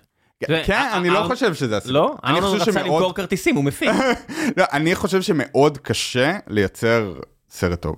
אבל טוב זה סובייקטיבי. כן, לא, ברור, אבל אני חושב שגם בעיני האנשים שייצרו אותו, הם אחרי זה יגידו לך, זה לא בדיוק מה שכיוונו אליו, ואני חושב שיש שם הרבה עניין, כאילו, אני, אני חווה את זה היום ב... כאילו, באמת כמה מהסיפורים בספר שכתבתי, חוף הים של ירושלים, הם בעיבוד, אה, בהפקה בהוליווד, וזה תהליך הרבה יותר קבוצתי. שני, רגע, בוא נגיד, זה, זה שני ספרים, זה קובץ של סיפורים, זה, אה, לי זה הרגיש כזה מאוד אה, אדגר קרטי כזה, זה כזה ספרים שהם לא, הם קצת פנטסטיים. כן, הם, הם כאילו, מישהי פעם אמרה לי כזה מטר מעל המציאות, שזה משהו שאני מרגיש שהוא מאוד... כן, מטר מעל המציאות זה אחלה. כן. זה, זה לא פנטזיה כן, לגמרי, כן, זה, זה מטר מעל המציאות. לגמרי. Uh, כן, אז, אז לגמרי בעולמות האלה, וגם גם פה אני כאילו אומר, מה שאני מאוד אוהב בכתיבה של ספרים, שכאילו אין לי מגבלות תקציב ואין לי מגבלות, אה, כאילו בכלל, התהליך הוא שלי, אני יכול, אני שולט 100% מהבימוי ועד התסריט ועד הזה, ויש משהו בתהליך הקבוצתי הזה של סרט, אה, שכשזה טוב זה מעיף את זה לרמות, בכלל, אני, אני לא, כאילו, אתה יודע, יש כזה אנשים בעולם הספרות שיגידו, אה, ספרות היא כביכול מעל, אני סרטים או טלוויזיה, אני ממש לא חושב ככה, אני חושב שיש יצירות מופת מדהימות בטלוויזיה, אה, שהיום אני חושב שמבחינה מסוימת זה הז'אנר השולט בתרבות שלנו. אני חושב שברוב הבחינות אפילו. אה, ללא ספק, ו- כן. וזה קשור גם ביכולת של כל כך הרבה אנשים מוכשרים להתאגד, עד כשזה עובד, זה עובד מדהים. אמ, צריך להגיד האמת שהעריכה זה משהו שהוא underrated מאוד. תקשיב, אורחים לפעמים אני כאילו בהלם מכמה זה משפיע ובאמת כאילו קראתי ספר האמת על עריכה של אה, אריק לייבוביץ' שעשה כמה מהסרטים הכי מפורסמים בארץ, אה, אפס ביחסי אנוש ודברים כאלה. וזה פשוט מדהים לראות איך הוא ניגש לרעיון של סיפור ואיך אתה משנה ואיך אתה עובד עם זה בחומר גלם ואני חושב שהרבה פעמים עריכה טובה זה מה שיציל סיפור או יהפוך אותו לרמה הבאה וכאילו בכלל אבל יש כל כך יש הרבה... שיגידו שזה ההבדל בין טרנטינו הראשון והטוב לטרנטינו המאוחר והפחות טוב. אה, כן, זה גם הרבה פעמים אתה יודע אתה נגיד אה, כאילו אתה רואה את זה ככל שאנשים נהיים יותר. אה, מפורסמים בהוליווד ויותר זה, אז, אז היכולת להגיד להם משהו על התסריט שלהם, נגיד אצל תסריטאים, יורדת. ואז הם מגישים תסריטים שכאילו, הרבה אנשים יודעים שהם לא כאילו משהו, אבל אתה לא תגיד כי הוא כאילו... ודווקא יש משהו בשלב הראשוני שאני חושב ש...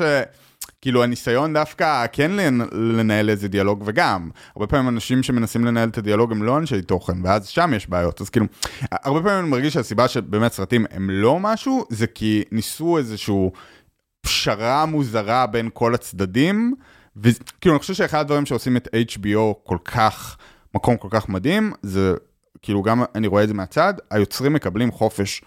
פעולה מלא, הם מקפידים מאוד על האנשים שהם עובדים איתם, הם מאוד סלקטיביים, אבל אז זה מאפשר באמת שמישהו ילך עם החזון שלו בצורה מאוד פרועה. כל עוד זה עובד, אתה יודע, זה לא עבד תמיד, נגיד, אתה רואה דברים כמו Carnivale, שאני חושב שזה גם של ה-HBO, שהיה מאוד מגניב, סיפור מאוד מעניין, אבל אני כצופה מאוד אשמח אם זה יגיע למקום מסוים שחשבתם עליהם מראש ולא אלתרתם סתם והתפזרתם.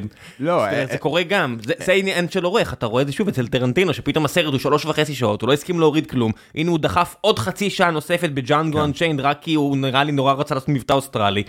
לא, לגמרי, אני, נראה לי וירג'יניה וולף אמרה פעם שכאילו התענוג האמיתי בכתיבה זה רק לכתוב וכל מה שבא אחר כך. לפרסם את הספר הזה וזה חסר משמעות וכאילו אתה יודע היא גאונה היא מדהימה היא זה אבל ספציפית עם הדבר הזה אני אני אני חולק עליה. אני חושב שהדבר הכי חשוב ביצירה זה המפגש בין היצירה לבן אדם שחווה אותה שם קורה הדבר האמיתי ואני חושב שכל ספר שאני כותב, כל יצירה זה איזשהו ניסיון לתקשר משהו מאוד פנימי מהעולם שלי, ולראות איך בן אדם אחר חווה אותו. כאילו, אם, אם לא היה לי את הפידבק בסוף התהליך, אני, אני אומר בצורה הכי גלויה, אני לא בטוח שהייתי כותב ספרים לשם עצמי, כאילו. כן, צריך להיות, הספרים לשם עצמי זה, זה ברוב המוחלט של המקרים, אני מניח שזה יהיה טראש מוחלט, לא קוהרנטי ולא מעניין, ויש פעמים שזה יהיה קפקא, או יהיה יוליסס, כן. או יהיה דברים כאלה של אנשים שהם... באמת, אה, אתה יודע, קיבלו נשיקה על המצח מהשכינה, אין פה מה... לא. לגמרי, דווקא זה שאנשים לפעמים נכנסים שוברים את לחדר כל ה... ויוצאים עם יצירת כן, מופת, כן. אתה יודע, יורדים עם לוחות הברית מההר. יש סיבה. שזה לא, שזה תמטית לא קורה הרבה. לא. לגמרי, זה מאוד כאילו יש בזה, זה, אבל, אבל בכלל, גם דיברנו קודם על הנושא של היררכיות, וכאילו, אחד הדברים שנגיד, אני מאוד מאוד אוהב אה, אצל סבתא שלי, שהיא יכולה לדבר באותה רצינות על ספר של דוסטויבסקי, ורגע אחר לעבור לאופירה וברקוביץ' ולהגיד לי מה היא אהבה השבוע באותו פרק, וכאילו, אני, אני, אני חושב שכאילו, ככה צריך להסתכל כאילו על תרבות ואומנות. זה כאילו. גם הדמויות בספרים של דוסטויבסקי. בדיוק. אתה יודע, זה לא טולסטוי שכתב על אה, נפוליאון ולא יודע מה, בסוף כן, כן. דוסטויבסקי כתב על על- אופירה וברקו הרוסים. לגמרי, באמת, תסתכלו על הדמויות כן, שם, כן. זה אופירה וברקו. כן, כן, כן, כן, הרבה דברים, כאילו, בכלל, אנחנו כאילו, הרבה נגיד מהספרים שהם יצירות מופת, היו בזמנו אה, ספרים שכתבו אותם כל שבוע בעיתון, כי סתם הסופר היה צריך להתפרנס, או הסופרת. או, או בכלל עצם העובדה שאתה יודע, הדמויות עצמן, אנחנו נורא נהנים לקרוא על אנשים פשוטים, אנחנו לא אוהבים אנשים פשוטים. כן. אתה יודע, זה בדיוק דיוויד לינץ', אתה יודע, כזה בן אדם שהיה במלחמת העולם השנייה לפני 60 שנה ועכשיו יושב על, אה, על מכסח הדשא, אני ארצה לראות סרט אמנותי עליו, אבל חס וחלילה שנרצה לשמוע אותו, לדבר איתו. כן, כן, כן. לא, אין ספק, כאילו, יש לנו כל כך הרבה פערים בין ה... אתה יודע, הדימוי של מה שאנחנו חושבים שהוא חשוב לבין. החיים האמיתיים שאנחנו נמנעים מכל כך הרבה דברים, אין, אין ספק. אקדמאים יכולים עכשיו לשבת, רסקולניקוב, איך אה, נקרא הדמות? אה, כן. אז כן. עברו כל כך הרבה שנים, מה שקראתי ידיעות וכל הספרים האלה, אז אתה יודע, אתה- קורא על דמויות של אנשים מאוד ארציים, לגמרי, וכאילו, אחד... בזמן שאתה בז לאנשים ארציים, זה כאילו האבא כן. בועה של אקדמאי גדול. ג- גם יותר מזה, אני חושב שכאילו, אני, אחד, אני, אני עושה גם את המחקר באוניברסיטה, וזה הגיע ממקום שהיה תקופה בחיים שניסיתי שנה רק לכתוב, ואני אומר לך בכנות, אני, בחו... אני חושב שיש אנשים שיכולים לעשות את זה ועושים את זה מדהים, אני הרגשתי שאני לא יודע לדבר על העולם אם אני לא חווה אותו ולא, כאילו, אה, מהבחינה הזאת, אה, אה, זה, זה מצחיק, הרבה פעמים לאנשים יש איזשהו, לי היה לפחות דימוי שכאילו להיות סופר זה כזה חיים בוהמיאנים, ללכת, לשתות, לקום בשלוש בצהריים. ו... Drinking in LA. אה, כן, לגמרי. ודווקא נגיד מדע זה כאילו לשבת מול מיקרוסקופ וזה, והכי משעמם, ואני חושב שזה הפוך. כאילו, אני מרגיש שלהיות אדם כותב זה עבודה של פקיד, זה לקום, זה לעבוד שש שעות, זה לא לדבר עם אף אחד, זה לסיים את היום. הירו מרוקמי כזה, רץ, נכנס לבקתה, כותב תשע שעות וממשיך הלאה. למרות שהעורכת שלי, עלמה כהן ורדי, היא נורא מצחיקה, היא כאילו אומרת לי, היה לה המון סופרים שנסעו לבקתות האלה, שכל כך לא רוצים להפריע לך, ששמים את האוכל בלי לדפוק בדלת ותיקח אותו כשתרצה, והיא אמרה, עוד לא היה לי סופר או סופרת שחזרו מהמקומות האלה עם ספר, אז כאילו, לפעמים דווקא יש משהו ב... אני גם מרגיש את זה, ניסיתי כמה פעמים לעשות, לנסוע למקום ולכתוב בו, ואז זה מקום כל כך מעניין שאני מסתובב במקום שבועיים, אה, לא יודע, עשיתי, הספר האחרון שלי שיצא, מפעל העניים של כבוד לינבלום, היה במצפה רמון, אז נסעתי לחודש למצפה רמון לתחקיר. לא כתבתי כלום, כאילו הסתובבתי ודיברתי עם אנשים וזה היה לי הרבה יותר כיף, זה נכנס לספר בסוף, אבל כאילו חוויית ההתבודדות והלברוח מהעולם, אני מרגיש שהרבה פעמים כתיבה חייבת לקרות דרך העולם, כאילו, ולפענח את החוויה שלך מול ג'יי די סלינג'ר כתב אחלה ספר לפני שהוא התבודד. לפני שהוא... והוא נהיה רק creep מוזר וואו. אחרי שהוא התבודד. כן, זה, זה, אני מת להבין... אולי אנשים ישימו לב לקורולציה. לא יודע סיבתיות, אבל יש פה קורולציה. וואי, אני מת להבין מה קרה שם, ואני מת להבין איך הוא התנהג לפני שהוא היה, כאילו... אתה באמת לא... כשאתה קורא את התפסן, אתה לא... זה זה, זה הוא.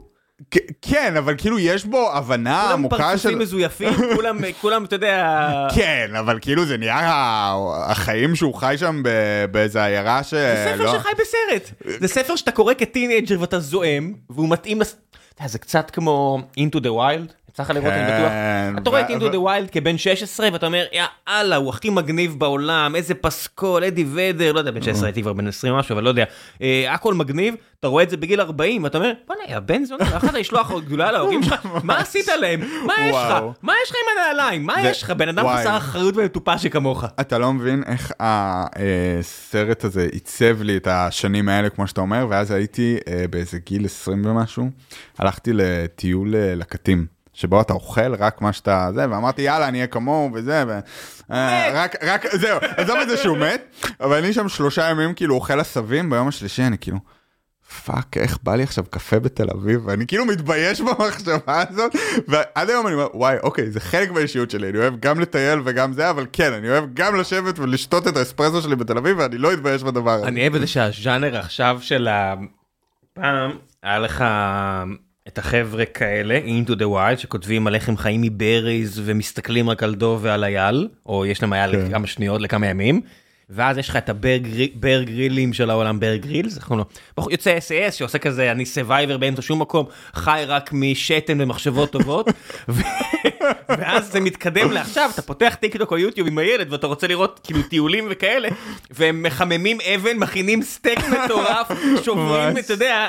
quail, עושים כל מיני דברים, ואתה אומר, וואו, הבן. זונה הזה באלסקה חי ממש ממש, ממש. טעים לו. וואי וואי. הרבה יותר טעים לו, אני מסתכל כאילו על האוכל שלי, על הזיתים וכריך. וכאלה, "מ, וואו. יותר נחמד לו. לא, תקשיב. כי אנשים נראה לי נופל האסימון שאפשר לשלב, זה שוב, זה כן. העניין של השילוב, אפשר טבע טוב, טבע יפה, כן. גם לטייל, זאת אומרת להפעיל את עצמך להקשות, לא לחיות כן. באזור נוחות, אנחנו נהיים babe, אני תמיד כן. אומר לעצמי, אני אני כמו חזיר שהיה פעם חזיר בר והופך להיות כן, כן. fucking babe, אבל גם לאכול טוב, וגם לשמוע דברים מעניינים ולקרוא דברים מעניינים. לגמרי, אני חושב שאחד הדברים שאם אתה, אני יכול לקרוא להם ההתבגרות שלי בעולם הזה, זה להבין שגם תנועת הנגד מול דברים, כאילו אני לא אהיה כמו, אני לא אהיה בורגני, אני לא אהיה זה, באיזשהו מקום זה גם סט כללי מאוד מוכתב של מה מותר לי ומה אסור לי, כאילו, ואם אני מדבר על חופש פעולה וחופש מחשבה, זה דווקא לנוע בין העולמות האלה, זה לא להגיד, זה אפילו על תרבויות, אתה יכול לנוע מהמיקרו למקרו, אתה רואה כאילו תרבות כאילו של האסלאמיסטים, אנחנו פנימיים, אנחנו סופים, אנחנו זה, עושה,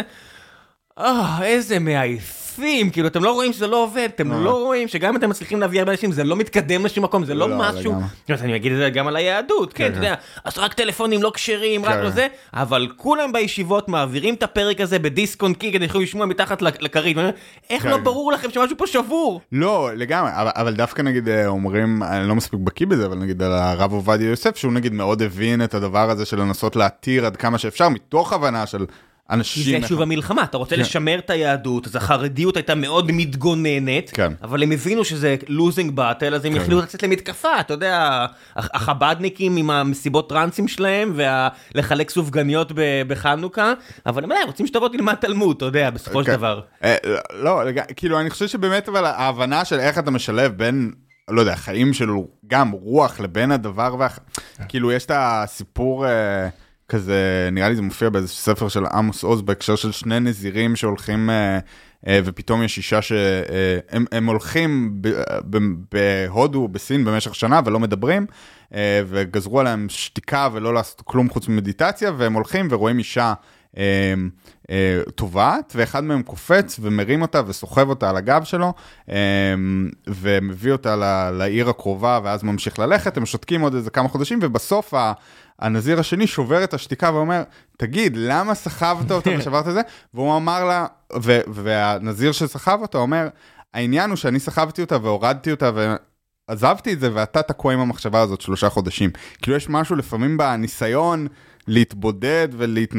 כאילו יש משהו דווקא לפעמים להתלכלך לצורך העניין אבל ישר לעבור הלאה. לשחרר קיטור. כן, לגמרי. אתה- אתה- אתה לא משחרר קיטור, אתה נהיה תקוע על הדבר הזה. מה, אני לא יודע למה, אם באמת יש פה רק קורולציה או שוב סיבתיות, שוב השאלה הנצחית הזאת של, נגיד בחברה החרדית היהודית יש הרבה יותר פדופיליה, לא יודע אם הרבה יותר, יש יותר פדופיליה, לפחות לפי מקרים מדווחים, מאשר בחברה החילונית. זאת אומרת, רואים את זה בחברה הדתית, יש יותר מאשר בחברה החילונית מקרים של פדופיליה. האם זה קשור לעצירות מינית, לכך שאומרים להם שאם תאוננו יקרה דברים רעים, אני לא יודע מה, זרע לבטלה, כן. או מסיבות אחרות שאתה יכול להגיד שהם רק גברים ביחד. כן, לא, זאת זה... אומרת, יש הרבה סיבות, אבל כן, אני לא יודע אם אה, לא לשחרר קיטור זה לא, לא. יוצר בעיות. נראה לי שאצל האיימישים יש איזה שנה שהם שולחים אותם כאילו... ברור, זה ה-book of moment. כן, כן, לגמרי. כן, זה כמו חבדניקים, הם כן. יוצאים ל... אתה יודע, וישלח, אני יודע. לא, ויפרוץ, אני לא, יודע. אצל האיימישים אני חושב שבגיל 18 אתה מקבל שנה, תעשה מה. שאתה רוצה.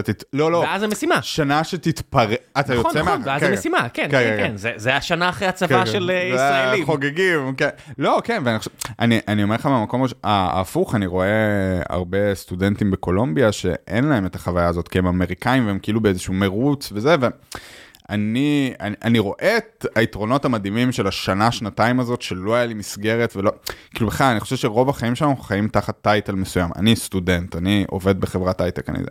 יש משהו בשנה הזאת, אה, שנתיים אחרי הצבא, שבו אתה מטייל, אתה לא מסתובב, בסדר, אתה עובד באיזה עבודה, לפחות אני, אני עבדתי באיזה חנות ספרים, משהו זה, הטייטל הוא לא הדבר המרכזי.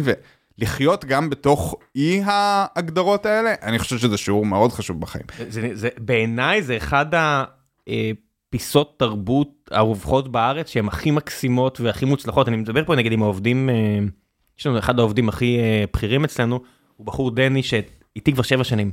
וואו. ולא היה לו את הקטע הזה, ואני כל הזמן אומר לו, כאילו מצד אחד אני חייב אותו כל יום, כן. מצד שני אני אומר כמה אני מאחל לו שיצא לשבעה שמונה חודשים כי הוא חסך מספיק כסף. לך תסתובב, לך לא, לקוריאה, לך ליפן, לא יודע, תסתובב בסין, כן. אני יודע מה, כן. לאיפה שבא לך. לא, תקשיב, אני מדבר לפעמים עם אנשים בניו יורק שהם כאילו אליטה אינטלקטואלית וראו את הסרט הבאמת, הסיני האחרון, אבל האם הם יצאו מגבולות ארה"ב? פעמיים בחיים שלהם, כאילו, או בכלל לא. כאילו, יש איזשהו פער בין ה... התיאוריה לבין המימוש. כן, זה לדבר על רסקולניקוב, בדרך כלל אני מעוות את השם, יש רוסים שקופצים עכשיו. אני בטוח, אתה קאנסלד. כן, בטוח במחוזות בבת ים ובאשדוד. ואתה יודע, יודעים אה, לנתח ספרותית את האדם הפשוט בספר הגדול. כן. אבל אין להם הרבה שעות של אדם פשוט. כן, לא, לגמרי, זה כאילו...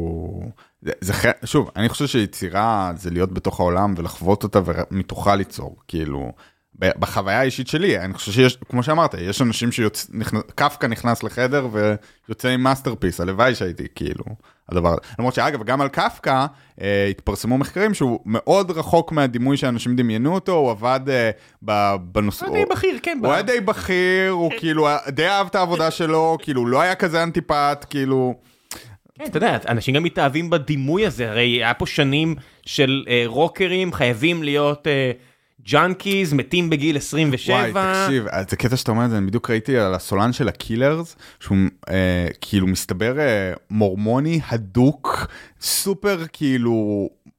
וזה מטורף, המוזיקה שלו, כאילו, בחיים לא הייתי מדמיין, והוא חי את החיים הכי, כאילו, שמרניים שאתה יכול לחשוב. כן, כי מתישהו גם עולה לך המחשבה של איך כל הדבר הזה מתאפשר לאורך זמן, נגיד הביסטי בויז.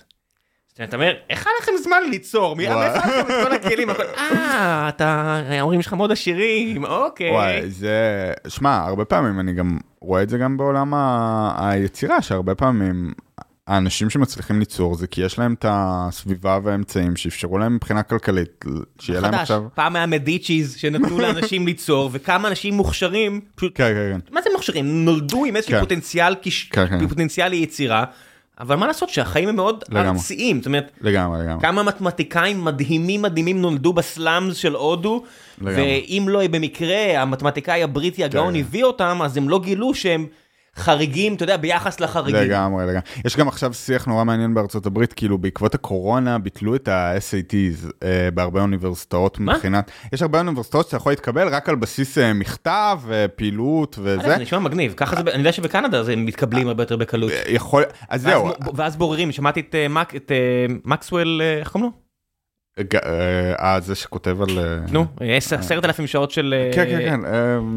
טוב, אני תכף נגיע לזה, איזה brain fart, אבל הוא אומר שחלק מהבעיות זה שבקנדה מקבלים את כולם, ואז אתה בורר אותם בהתאם לביצועים שלהם, ובארצות הברית יש את התעשייה של SATs, לגמרי, לא מקסוול, מקסוול גלדוול. כן. אבל דווקא, אז מה שהיה נורא מעניין, שהם ביטלו את זה, ואז כאילו, מתוך מחשבה שזה ייצר יותר שוויון באמת בהקשר הזה, אה, אבל אז מה שהם ראו, שמי הם האנשים שיש להם יותר זמן עכשיו להתנדב ולעשות פעילויות וזה, זה האנשים שיש להם כסף ואמצעים, וכאילו, הטענה עכשיו של חלק מהאנשים אומרת, נכון שמבחן ה-SAT הוא לא שוויוני, נכון שיש אנשים שיש להם כסף למורים פרטיים, אבל בסוף היום אתה תצטרך להגיע למבחן ו- ולהצליח, ויהיו אנשים שעם פחות משאבים יצליחו.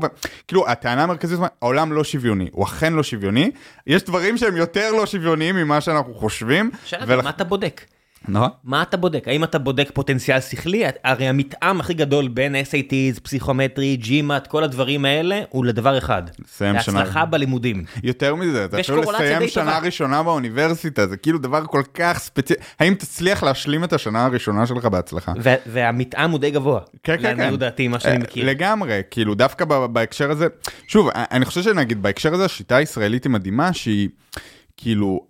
יש המון מקומות לתקן, כאילו סבבה, לא למדת, לא, לא זה, אז אתה יכול להשלים שוב בגרויות כמה שתצטרך, ואם צריך, יש כל מיני מסלולים שהאוניברסיטה פתוחה, ואני חושב שדווקא יש משהו בישראליות שכאילו, הדלת אף פעם לא לגמרי סגורה. ממש לא. אחד האנשים הכי חזקים אצלי במחלקה באוניברסיטה, בן אדם שהוא עילוי, כוכב, אני מת עליו, כבר לא בארץ לצערי, אבל אה, הוא לא עשה, לא למד בתיכון, היה לו כל מיני, אתה יודע, את כן. האתגרים האישיים שלו. הוא פשוט השלים את זה בכמה שבועות. לגמרי. לפני- אז אתה יודע, ו- וגם רק הכל כזה, אתה יודע, בעובר, כן. ואז הוא מגיע לאוניברסיטה והוא תותח על חלל. לא, תקשיב, במקצוע הזה. אני עכשיו מתרגל אה, קורסים בקולומביה, והם כאילו, הם צריכים להיות on top of things כל הסמסטר, ואני כאילו, אני אמ- אמרתי את זה לאיזה סטודנט, תקשיב, לא נעים לי להגיד לך, אני היו קורסים שלא באתי, ובחמישה ימים האחרונים למדתי, ובסדר, לא קיבל, לפעמים לא קיבלתי ציון מדהים, אבל היה בסדר, כאילו. כן, אני, אני, אני חצי מצטער, זאת אומרת, מצד אחד היה לי מאוד כיף באוניברסיטה, מצד שני, אה, לפוצץ את עצמך בחומרים משני תודעה ומסיבות ו- ואת כל הדברים האלה, ו- וכתבתי בעיתון של האוניברסיטה ועבדתי, ואז חמישה או שבוע ימים לפני כן, קוקטייל של אה, ריטלין, רדבולים, עד לרמה שיש, העין שלי מתעוותת ולקבל ציון מספיק טוב ולעבור הלאה. זה, כן. זה בסדר, חוץ מהעובדה שאת רוב הלמידה שלי עשיתי לא באוניברסיטה. כן, כן, זאת כן. אומרת, אפילו הלמידה של עניין, שאני עכשיו כן. היום כמעט כל יום חצי שעה, שעה לומד משהו, כן, כן, כן. אני עושה את זה מתוך עניין, לא, לגמרי. זה לא יכול להיות עם קוקטייל של אה, מסיבות גנג'ה, כן. מלא אלכוהול, דברים אחרים, כאילו, לא, לגמרי, גם, גם אחד הדברים שכאילו, אתה יודע, אני למדתי עם הזמן, כאילו, גם כש- כשהייתי סטודנט כזה, כשלא הייתי מקשיב בשיעורים, ואז הייתי הולך ומחפש, ויש קראש קורס של אה, אה, כזה, באמת, כאילו, הכי פשוט כזה, דברים שילדים רואים בתיכון בארצות הברית, וזה היה מדהים, ולמדתי מזה כל כך הרבה, ועד היום אני לומד מזה, ואני כאילו, זה כאילו, אתה לא אמור להגיד את זה, בק... אבל לא יודע, הם עושים את התוכן מדהים, אני נהנה מזה. זה, זה בעיקר אומר שהתוכן המקורי לא ערוך טוב. זה שוב מגיע לעניין של העריכה, כן, כן. כנראה שיש שם הרבה מאוד דברים שהם... שהם מיותרים. אה, מצד שני, המטרה של האוניברסיטה היא לא שתסיים תואר ראשון, אלא שתהיה חוקר, נכון, נכון. בסיס טוב. זה, זה, יש פה, אתה יודע, לגמרי. ואגב, שוב, אתה יודע, כשאני הייתי סטודנט, כשעוד לא חשבתי שאני הולך אה, לאזורים של מחקר, אז היה נראה לי כל כך מיותר המחקר, בקטע של כאילו, למה אתם לא מביאים לנו כלים הרבה יותר פרקטיים? והיום שאני בתוך המחקר, אני רואה את כל הקסם שבזה. האם הקסם הזה מתאים לכולם? לא. הוא כנראה לקבוצה יחסית קטנה, ואני חושב שצריך שיהיה איזשהו שילוב בין השניים, אבל יש בזה גם, כאילו, יש משהו ב... אחד הדברים שהכי גדולים אני מרגיש שקיבלתי עד עכשיו מהדוקטורט זה פשוט להבין שכל מה שקיבלתי כאקסיומה שהוא ידע בעולם, מישהו בנה אותו ויש מצב שהוא טעה בדרך, כאילו, מה זה זה, הוא בטוח טעה בדרך. כן. ניוטון האמין באל- באלכימיה, אני בטוח שאתה יודע. לא, לגמרי, יש כל כך הרבה עובדות שכאילו פתאום, רגע, למה, למה אני יודע את זה? למה אני חושב שכאילו, תיאוריית נדידת היבשות, בדיוק השבוע קראתי על זה, כאילו, זה גם, זה תיאוריה, זה מישהו פיתח את זה, זה לא כאילו היה, נודע מאז ומעולם, מישהו יכול הסתכל על מפה ואמר, כן. היי, תראה, אפריקה ואמריקה. מתאימים. ואתה כאילו, וואי, איזה גאון שהוא, כאילו, ואיך אף אחד לא עלה על זה לפניו גם, כאילו. וההשפעה על האנושות היא עצומה. כן. זאת אומרת, זה, בניגוד, אה, אתה יודע, בתי ספר זה מאה ה-19, להכשיר אנשים ל- לפסי ייצור, זה פשט הרגל, עזוב, זה, אנחנו חיים. בתקופה מטומטמת שבתי ספר תיכוניים, הכל גרוע, גרוע, משעמם, לא קשור, באמת, זה, זה חייב אה, לבנות מחדש. מצד שני, אקדמיה עדיין מביאה בראש. לגמרי. אתה יודע, שאמרת, ההיא חוקרת איזושהי לטאה, רק לפני כמה פרקים ישב פה, ישב פה כאילו, כי הוא באנגליה, אה, אה, דוקטור יניב ארליך, שמספר שכל התרופות דיאטות האלה, כל האוזמפיקים והכל, כן. מגיעים מאיזה ריר של לטאה במקסיקו. לגמרי. נחשו מאיפה, מי, מי חוקר אה, ריר של לטאה במקסיקו? אנשים שיש להם את הזמן ואת הפניות ואת הידע ואת ה... בעצם גושפנקה מהציבור. כן, כן, כן. הציבור ל- מסבסד אוניברסיטאות, אם ישיר או. עקיף, כדי שמישהו יחקור והאנושות מתקדמת. מאוד, כאילו אני חושב שיש הרבה אקדמאים שמדברים על זה שהאקדמיה היא אף פעם לא פרקטית, ואף- ואני אני חושב שהמתודה הלא פרקטית, או ה- ללכת בעקבות הסקרנות, יש בה המון דברים פרקטיים, זה טוב מאוד שעושים את זה מהמוטיבציה הזאת, אבל כאילו אין ספק שזה מביא דברים מדהימים וטוב ש... כאילו שוב, אני... הרבה פעמים אני חושב על הנס הזה שנותנים לאנשים להתעסק במה שמעניין אותם, וכאילו, זה שאנחנו כתרבות נותנים לאנשים לעשות את הדבר הזה, זה כאילו, כל הכבוד לאנושות בהקשר הזה. זה כאילו, לא אנחנו- מושלם, צריך יותר כן. ביקורת אולי, צריך אולי לש- לשנות, לפתוח, שיותר אנשים תהיה את האפשרות. והכל, אבל כקונספט זה מדהים. כן, זה כאילו מתקדם מאוד, זה מאוד, אה, כל הכבוד למי שהגה את עשרת. אלפים שנה של מהפכה חקלאית, כן, כן, you. יפה, מישהו עבד יפה. כן, הס- הסרט שתעשה, אתה- אתה שואף לעשות פשוט סרט, יודע, כיפי, או שאתה היית רוצה כזה כמו הכל בראש, שמדענים יצאו ממנו ויגידו, וואו, they nailed it. אה, אז אני אגיד לך את האמת, אני כאילו... שמש, איך זה, קליר, שמש נצחית. שמש אה, נצחית בראש צלול כזה, שזה פשוט הרבה יותר על הצד הבידורי, אבל יש שם כן. קונספטים מעניינים, או כן, כן. הכל בראש? אז א- אני חושב שהכל בראש מצליח גם בהיבט הבידורי, למרות שהעקרונות המדעיים, המדעיים פה מדהימים, ונגיד דפנה... לא, סרט מושלם, בכיתי בקולנוע. כן, לא, תקשיב, בכלל, בכיתי כמו ילד כאילו, בקולנוע. וואי. אני אומר, לפעמים לכתוב לילדים, זה כאילו המאסטרפיסים. המעט מאוד ילדים באולם. אני רק רוצה לומר. לא, זה ממש... אה, אבל אני אגיד לך, אני מודה שכשאני קורא ספרים, אני לא לובש את כובע ה... מה מדויק פה מבחינת... אה, כאילו, אני חושב שצריך, כאילו, הקונספטים צריכים להיות מדויקים וצריכים להיות זה, וגם כשאני כותב הרבה פעמים אני... על תחומים שאני לא מכיר לצורך העניין, אני שולח את זה למומחי תוכן שאחרי זה יוודאו את זה, אבל אני חושב שה... כאילו, אני אתן לך דוגמה. אה, לי, הספר הראשון שלי היה לי סיפור, אה, סיפור הראשון שפותח את הקובץ על אה, קשיש בן 80 שמתגייס לגולני, כי הוא לא יודע איך להתמודד עם זה שאשתו נפטרה. כן, זה קצת Up כזה, קראתי את זה, אה, וזה קצת הזכיר לי קצת Up. כן. כל אחד והעולם דימויים שלו. אה, לא, לא, שאגב, גם masterpiece, כאילו, Up, אה, לא אהבת, אני רואה לפי התגובה שלך. מאוד אהבתי. מדהים. אין, כמעט סרט שלהם שלא אהבתי. לא, הם פשוט, אה, זה נגיד, איך הם אפילו מצליחים. הסרטים שלא, כמו קוקו, עם המקסיקני, כן, שכל לא הקונספט הזה שכל עוד מישהו זוכר אותך אז אתה קיים. לא, תקשיב. מה, פנטסטי, לא, אני מאוד מאוד אהבתי. כן, לא, כן, אפ, כן. אפ, פנטסטי. לא, לגמרי. אבל בכל מקרה, הסיפור הזה, אז א', מאז אוקטובר, אתה יודע, קיבלתי כל כך הרבה תמונות של אנשים על מדים בגילאים. כן, וכאילו מה שאני זוכר, שכשרק סיימתי לכתוב את זה ושלחתי את זה לכמה אנשים, הייתה איזה קוראת אחר שאמרה, אני פשוט, זה לא הגיוני, זה לא הגיוני, לא יכול להיות שבן אדם בן 80 יגויס לצבא, זה לא יכול לקרות, ואני כזה, תקשיבי, זה, זה fiction, זה כן. כאילו, זה סיפור, זה לא זה, וכאילו, א', יש משהו בזה שהמציאות גם הולכת למקומות כל כך מטורללים, אבל גם זה שאני חושב, אחד הדברים הכי מדהימים שאני חושב שקורים אה, בספרות זה, זה הנושא הזה של השעיית המציאות וכאילו יש דוגמה מדהימה גם העולמות הבודהיסטיים שיש כזה אה, לדעתי אולי זה, זה, זה בעצם מהתרבות ההודית אני לא זוכר אבל איזשהו סיפור שמדבר על כאילו זה, זה משהו כמו אה, שלושה נסיכים שמעולם לא היו קיימים הלכו אה, לאיזשהו מקום ואז כל הסיפור וכל פעם יש בסיפור ואז הם אכלו מצלחות שאף אחד מעולם לא בנה ואתה ממשיך ומאמין לסיפור למרות שכל שנייה אומר לך זה לא קרה זה לא היה. ועדיין אתה אינגייג' כאילו חושב ואגב אם אנחנו חוזרים למוח אני חושב שזה יושב באמת אני חושב שלנו כאילו אני חושב על זה הרבה פעמים בהיבטים של אה, אתה יודע כמו שאנחנו יודעים באבולוציה שאנחנו אוהבים אה, מתוק בגלל שהיה לזה איזשהו ערך אב- אבולוציוני וזה התפתח בצורה הזאת. אני חושב שהסיפור שאנשים מבלים 15 אחוז, לא יודע, אני לפחות, 20 אחוז מהזמן שלהם בלראות נטפליקס וסרטים, זו תופעה כל כך מוזרה, בניגוד, לכ- כאילו אני יכול להבין את סיפור המתוק, אבל כאילו, מה גורם לאנשים עכשיו לשבת בסוף יום ולראות שלוש שעות סרט? כאילו, אני חושב שיש שם משהו הרבה יותר מכאילו רק, אוקיי, זה סתם מהנה. כאילו, אני חושב שזה יושב על מנגנונים שמוכנים לדבר הזה, שאפשרו באיזשהו מקום, אה, כאילו, אני חושב שחברות שבהן היכולת לשדר סיפורים בצורה אפקטיבית, אפשרה לחברות האלה להיבנות בצורה יותר טובה. בלי- בלי סיפור טוב, לא באמת אפשר לשכנע איכר שיפריש חלק מהעבודה הקשה שלו כדי שיהיה כהן. לגמרי. אין מה לעשות. סיפורים טובים, אתה יודע, אנשים כאילו אומרים, כסף זה fiction, בורסה זה fiction, אני אומר, אוקיי, brother, כבר עשרת אלפים שנה יש fiction, זה לגמרי. ממש, אתה רואה את הבגדן הבגדן הגבוה הזה, כן, כן, כן. זה מתאפשר, לא, לגמרי. סיפרו סיפור, אנחנו מספרים לעצמנו מלא סיפורים, ואנחנו זורמים איתם. ל- בלי זה, זה לא עובד כל הסיפור הזה, בלי זה לך תהיה דבורה או דוב או, או נמר, מה לעשות? סיפורים זה חלק מאוד מאוד משמעותי מה. מהקיום האנושי, מאוד, הוא ממש בבסיס של הקיום האנושי. לגמרי, אני איתך, אני חושב ש... כאילו, שוב, אני, אני, בגלל זה אני חושב שגם מחקר המוח כל כך חשוב. כאילו, אתה יודע, זה אפילו בהיבט של... אה, כשאנחנו חוקרים למה, כאילו, אנשים רואים סרטים, זה אפילו חלק כל כך גדול מנתח הזמן שלהם, שאני חושב שזה גם חלק מהחיים האמיתיים. כאילו, זה אפילו לא כזה, זה לא החיים לא, האמיתיים. עזוב, זה בסוף גם הכל כאילו, כל מי שמנסה להתנגד לזה, זה כל כך כאילו, הרבה פעמים עלוב בעיניי, כזה מרקסיסטים, שבוא נשחרר את העובדים, והכל, ואני אומר, אוקיי, העובד בונה אגרטל, אתה באמת חושב שצריך את האגרטל הזה?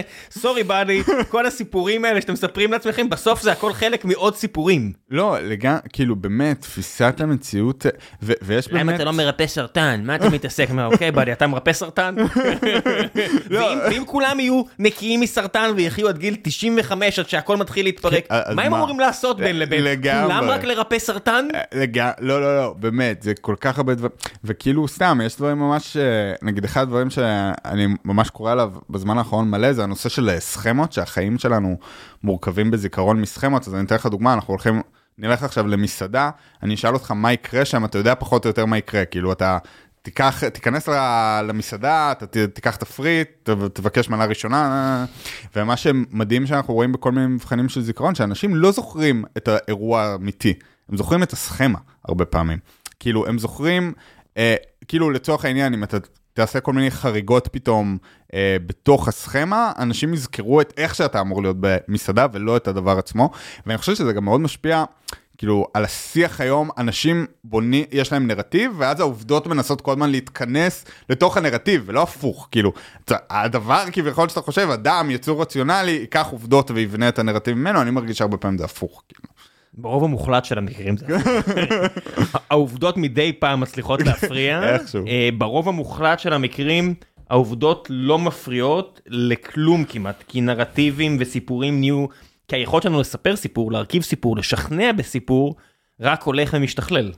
אה, לא לגמרי. וה, והרצון שלנו, זאת אומרת הרצון שלנו להתנגד לסיפור אף פעם לא היה חזק מדי, זאת אומרת, לגמרי, כאילו, זה מה שמדהים אותי, שאנשים נשענים קדימה, כאילו, לא משנה באיזה גיל, ילד בן שלוש וקשיש בן 90, כששומעים משהו טוב, פתאום זה כאילו, אנחנו כל הזמן בתוך החוויה הזאת, וזה, אותי זה כן, מרתק. אין לך ילדים עדיין, אין לך ילדים. אבל ברגע ש- שיש ילדים, הם די באים מהקופסה ככה עם ה- עם כן, העניין של הסיפורים. כן, לא, נגיד, מרגע שהילד שלי המציא איזשהו עולם דמיוני שהוא מספר עליו הרבה, כן, ואני פשוט זורם על זה לגמרי. כן, כן. נגיד, אשתי אומרת שזה קשור יותר למלחמה, וזה ה safe place שלו, אני אני זוכר שזה התחיל עוד לפני כן, וזה סבבה לגמרי. כן, כן, כן. יש סיבה שפרנק הרברט כותב את Dune, ויש סיבה שטולקין, זה.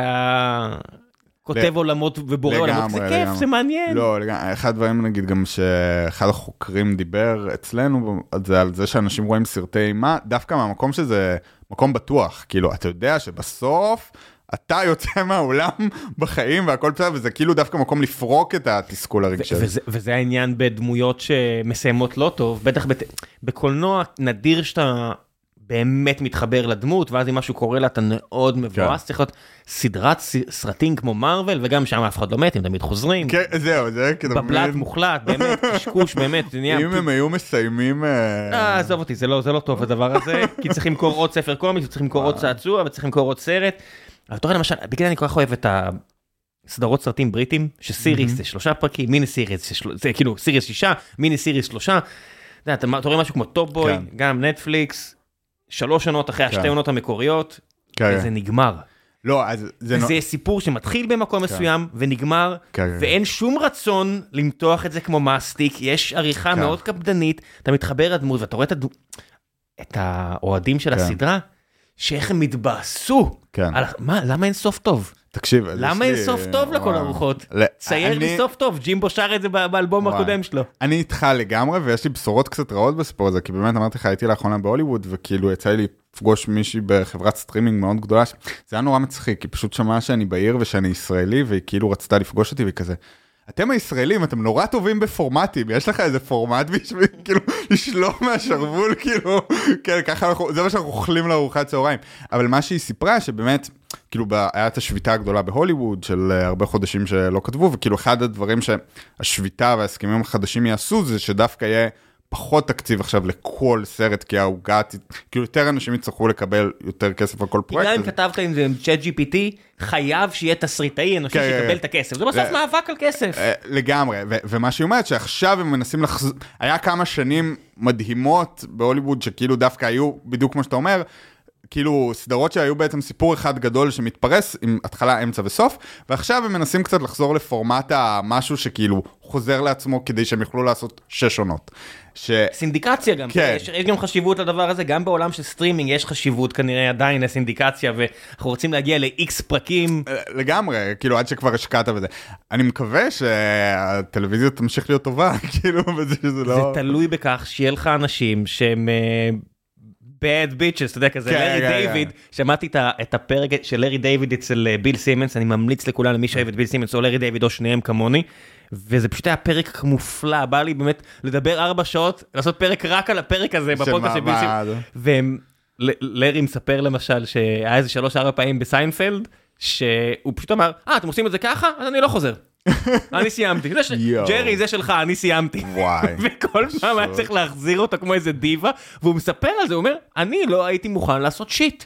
מדהים. לא הייתי מוכן לעשות shit. לא, ה- ה- בהקשר הזה אני, אני חייב להגיד שאחד הדברים שנגיד הדהימו אותי בהוליווד, שכאילו לי היה, אני דמיינתי את זה כמקום סופר ציני, אתה יודע, כסף זה הכל וכזה.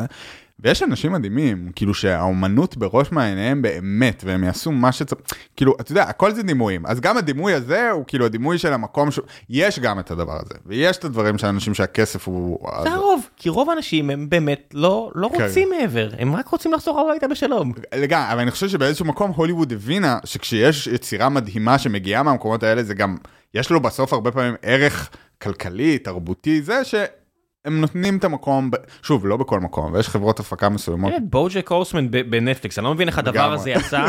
מי הבן אדם ש... אני, אני באמת לא מבין מה זה הדבר הזה, אבל יש כן. שם, אתה יודע, זה, סדרה, באמת הייתי מסיים פרקים ורוצה לעמוד למחוא כפיים.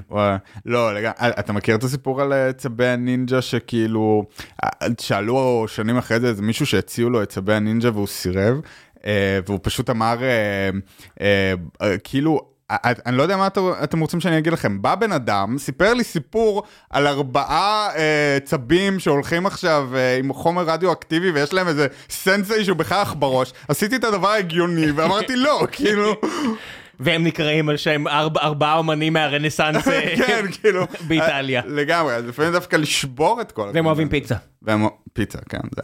פיצה בניו יורק, אגב, אני לא כזה אוהב, אני חייב להגיד. מאיזה בחינה? אני מרגיש שה... כאילו, הפיצה שם היא הרבה יותר כזה שומנית בארץ, לא כאילו הפיצות האיטלקיות הקלאסיות הזה. בכלל, האוכל בניו יורק בעיניי פחות טוב בארץ. א', נורא יקר. ניו-. ניו- ניו יורק, ניו יורק, לא, כמו. תל אביב, הפכה להיות יקרה בצורה אני קיצונית. ובת הזוג שלי אוכלים אה, ירקות, על זה אנחנו לא מתפשרים. וכאילו פעם אחת קניתי לה אה, סלט ירקות חתוך מאיזה מעדניה יהודית. נחש כמה שילמתי על כאילו, אה, זה 20-25 דולר. כן, 100 שקל על כאילו קערת סלט. אני לא, כאילו, אבל זה- אבל זה באמת יקר. זה מטורף. החומרי גלם. זאת אומרת, כן, כן, כן. אני תמיד הולך לאיזה אימא של חבר שאח שלו עבר לפורטלנד, כן. אה, ו- והם אה, יהודים מזרחים, אז היה נורא חשוב להכין מטבוחה. אתה יודע כמה מטבוחה עלתה שם? לא, תקשיב, אני מרגיש זה שלשמוע... זה מה שהיא סיפרה. לא, זה מטורף. ומצד שני, יש כאילו דברים סופר זולים, כמו חיטה ותירס, שגם, אני לא זה בקיא בכל... מסובסד. זהו, אני לא בק- כי בקיא זה בכל הפרטים. מסובסד. שזה- אה, זה- הכלכלה מעוותת בהרבה מאוד מקומות. לגמרי. מת- מתישהו מספיק אנשים יבינו שזה שמגיע משלוח מסין בפחות כסף מאשר משלוח מהסטייט ליד כן. בארצות הברית, לא, כי מישהו מסבסד את זה. מטורף, באמת, אה, כאילו, אני, אני לא מבין איך זה עובד, אני לא מבין איך מצליחים לחיות על זה גם, כאילו יש אנשים איתי שגדלו אמריקאים, אני רואה אותם כל יום אוכלים את ה junk food שלהם, גם חלקם נראים ממש אנשים בריאים פיזית, כאילו, אני לא יודע, אני... תשמע, א' כל הנה אקסיומות. כן. בסופו של דבר כולם ימותו במקרה הכי גרוע אה, בגיל 100. בסדר, כן. הנה עכשיו יש לי איזה קרובת משפחה כן. שאמא שלי פגשה ואמרה, היא בת 97, אמא שלי אומרת איזה כיף שהיא עדיין צלולה ומדברת כן. והכל, אוקיי זה לא הנורמה, וגם אם כן, זה הסוף. כן. לא משנה מה, לא משנה מה, מצטער כל החבר'ה שבטוחים שנחיה לעד, אלא אם כן באמת תעברו להיות LLM ואני מקווה שתבינו שזה כן. לא חיים, זה נגמר מתישהו, אז מתישהו משהו יהרוג אותך. והמשהו הזה, מעבר לדגרדציה של המוח שאתה חוקר, שנורא קשה להילחם בזה, כן. זה כל מיני סוגי סרטנים וכל מיני סוגי דברים כאלה שהאורך חיים כן. הזה דופק. מה שכן, יש הרבה מאוד דברים, פגיעה באיכות חיים, שהצורת חיים הזאת האמריקאית עם הוונדר ברד שלהם, דופקת בגיל יותר צעיר. לגמרי, אני גם כאילו, אתה יודע, כאילו זה הייתי... עניין של איכות חיים, לא... זה, זה מה שאני מרגיש בכלל שהם כל כך מושקעים באיך לעשות את האוכל יעיל ולא טעים או בריא וזה ואתה כאילו אומר אוקיי מדהים יצרתם לחם שמחזיק חודשיים אבל זה לא לחם.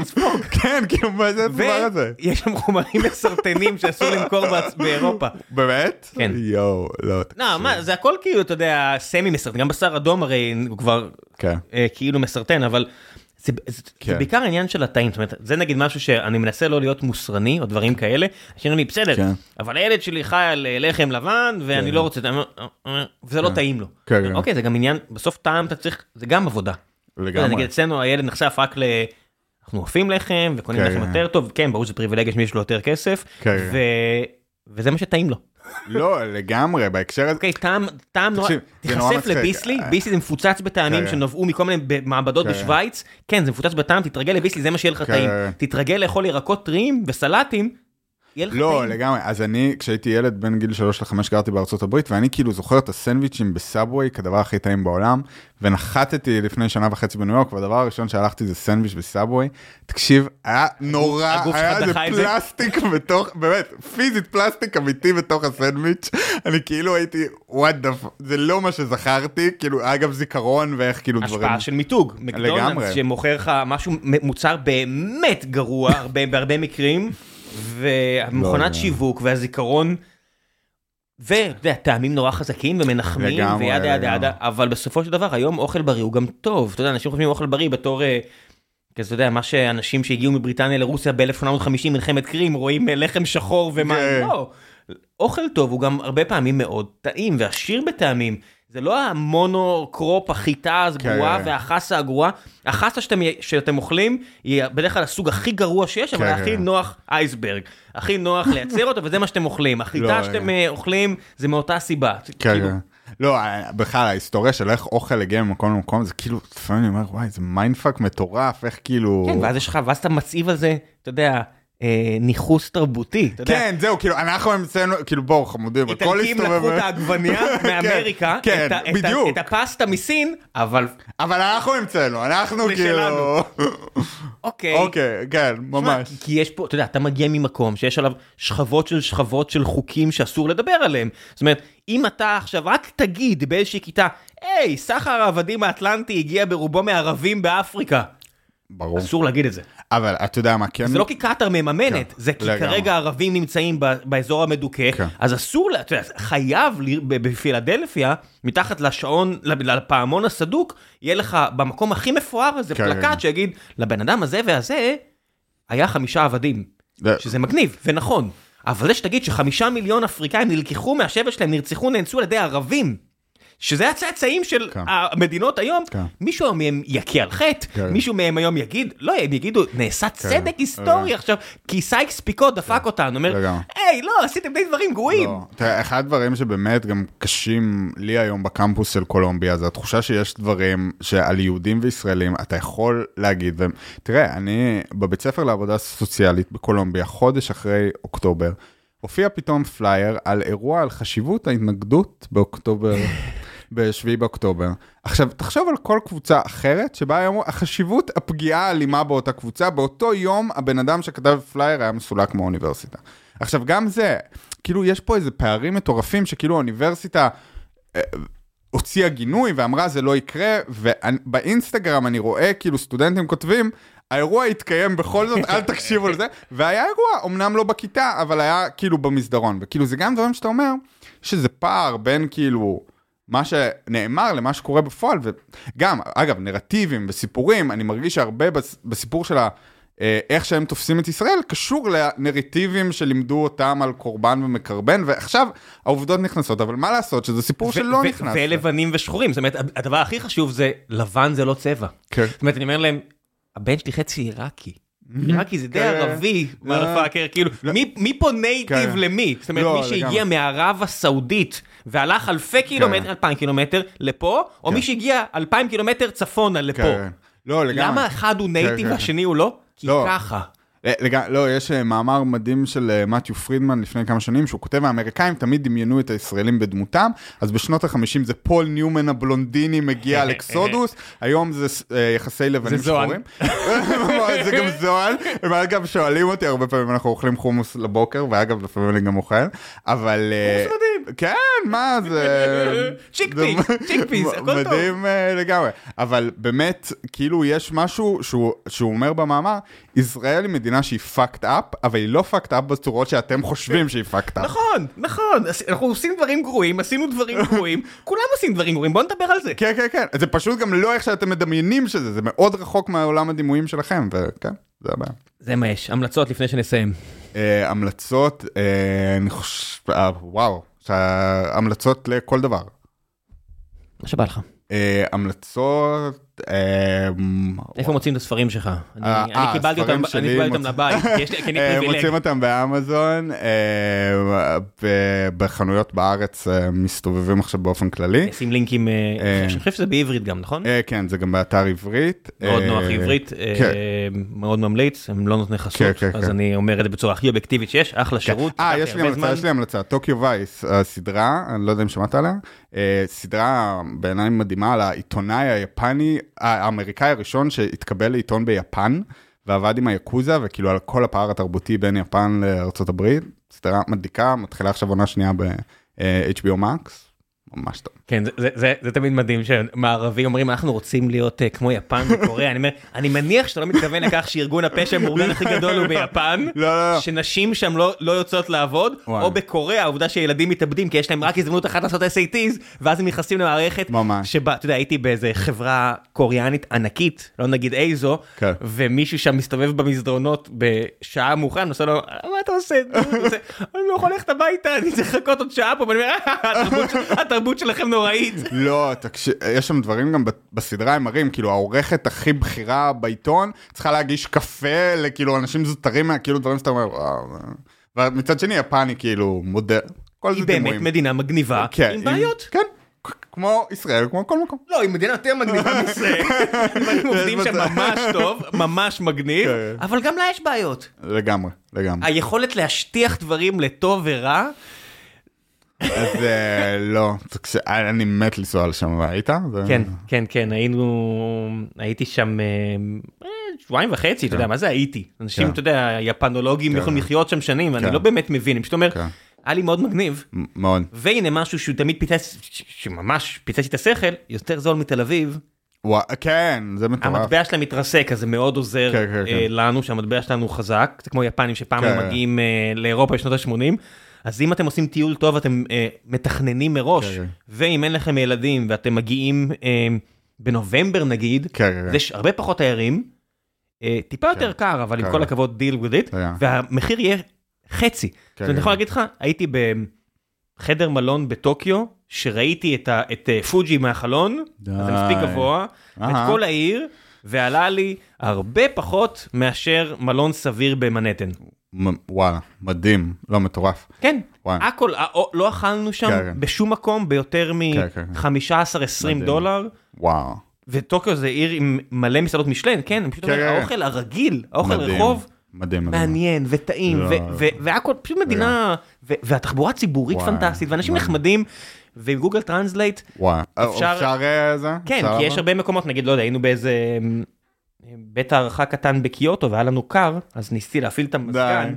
לא, ולא הצלחתי להפעיל את המזגן, כי הכל נורא. מורכב עם מלא כפתורים, והכל ביפנית. ואז אתה פשוט שם את הטלפון מעל, וזה 2017 היה, לא תגיד עכשיו שהכל התקדם הרבה יותר, ואני פשוט רואה את התרגום על המסך, אמרתי, אוקיי, זה cheat code. זה מאוד שונה. מטיולים באסיה ב-2004-2005, אני יודע. מה. וואי, לגמרי, לגמרי. לא, כשהסתובבתי באיזה מקום בלאוס, ואנשים מסתכלים כן. עליי, ואני לא יודע אם רוצים לאכול אותי או להביא לי עוף מלא לא, בשפעת. עופות. אבל אני רק, לסיום, יש דברים שאני למדתי שאסור לעשות מבחינה תרבותית, אני ובת הזוג שלי היינו בפריז פעם אחת, ואכלנו במסעדה ולא היה לנו טעים, ובארץ, כאילו, אתה יודע, אם לא טעים, יש מקומות שאתה יכול לבקש להחזיר את המנה. רוב המקום בתל אביב, אני חושב. תקשיב, אתה לא מבין איזה משבר דיפלומטי יצרנו. בהתחלה המיצרית פשוט אמרה, אני אטפל בזה ולא חזרה כי היא לא ידעה מה לעשות. הגיע אחראי משמרת, גם לא ידע מה לעשות. השף יצא מהמטבח ואמר, והוא כאילו אומר, is there something wrong with my art? כאילו, כאילו, לא יודע, לא טעים לנו, וכאילו, הוא פשוט לא הבין את הקונספט. חברי הטוב אה, יוני נמרודי, חברי כאח, שעושה איתי את ציון שלוש, היה בגלל העבודה, הוא בכיר באחד התאגידים, והוא היה באיזה מסעדת משלן. כאילו, שני כוכבים, אני יודע, משהו ממש טוב בפריז, והוא כל הארוחה רק שולח לי תמונות, תראה את הבולשיט הזה, תראה את הדבר הזה. בשלב מסוים שלחנו בקבוצה, בשלב מסוים הוא רושם, או-או, הסתבכתי. השף פה, לא, והשף ראה אותו מצלם ומעיר הערות. והוא לא הבין אפילו מה הוא אומר, אבל הוא הבין שהוא לא- לא מרוצה, וממש התפתח שם אה, עניין. לא, תקשיב, זה כאילו, הם- זה כאילו, אני ממש... זה האוכל נראה, גרוע מאוד, צריך להגיד. אה, ממש, הנה הרמה שהאומנות אה, משתלטת על העניין הזה של. שיהיה טעים. אבל עדיין לא להתלונן, כי זה כבר אסור. אני לא יודע, אני לא... אני- אני גם בארץ, אה, אני לא החזרתי מנה בחיים שלי. באמת? אשתי כאילו וואו. אה, נורא אומרת, אם אתה שם כסף אז לפחות תקבל שירות ואני לא מסוגל. תראה, אני לא, אני- מבחינתי, אני גם מבין אם לא אני טעים לי, אני פשוט כן. לא אחזור לפה, הכל כן. בסדר. אבל לא... מעניין. כן, מה- כאילו זו טעות שלי, הסברת כן, לי מה כן, כן. המנה, אני אומר, ברוב המקרים, זה בטח יותר טעים מהטוס כן, שהייתי כן, אוכל כן. בבית, אני או- ואני אוהב לבשל, סבבה, אז אני לא טוס, אז אני אוהב לבשל, אבל זה יותר טעים, זה מושקע, כן, סבבה, כן, זה- הדבר היחידי שמתחיל לשבור לי את הקונספציה, שהכל נהיה כל כך יקר בארץ, וואו, אני חזרתי עכשיו מביקור, ואני כאילו, שמע, החומוס האהוב עליי קפץ באיזה 7 שקל למנה, אני כאילו, מה קורה פה? הכל יקר ורק הולך ומתייקר, והנה המע"מ עולה, ו... וכן, פשוט נורא נורא יקר כן. פה, זה מהבחינה הזאת, מקום משוגע לגמרי. טוב, יאללה, זהו, אני מאחר כבר לדיי ג'וב בשבע. דקות, היה לי פשוט כיף מדי, זהו, עד הפעם הבאה, ביי ביי.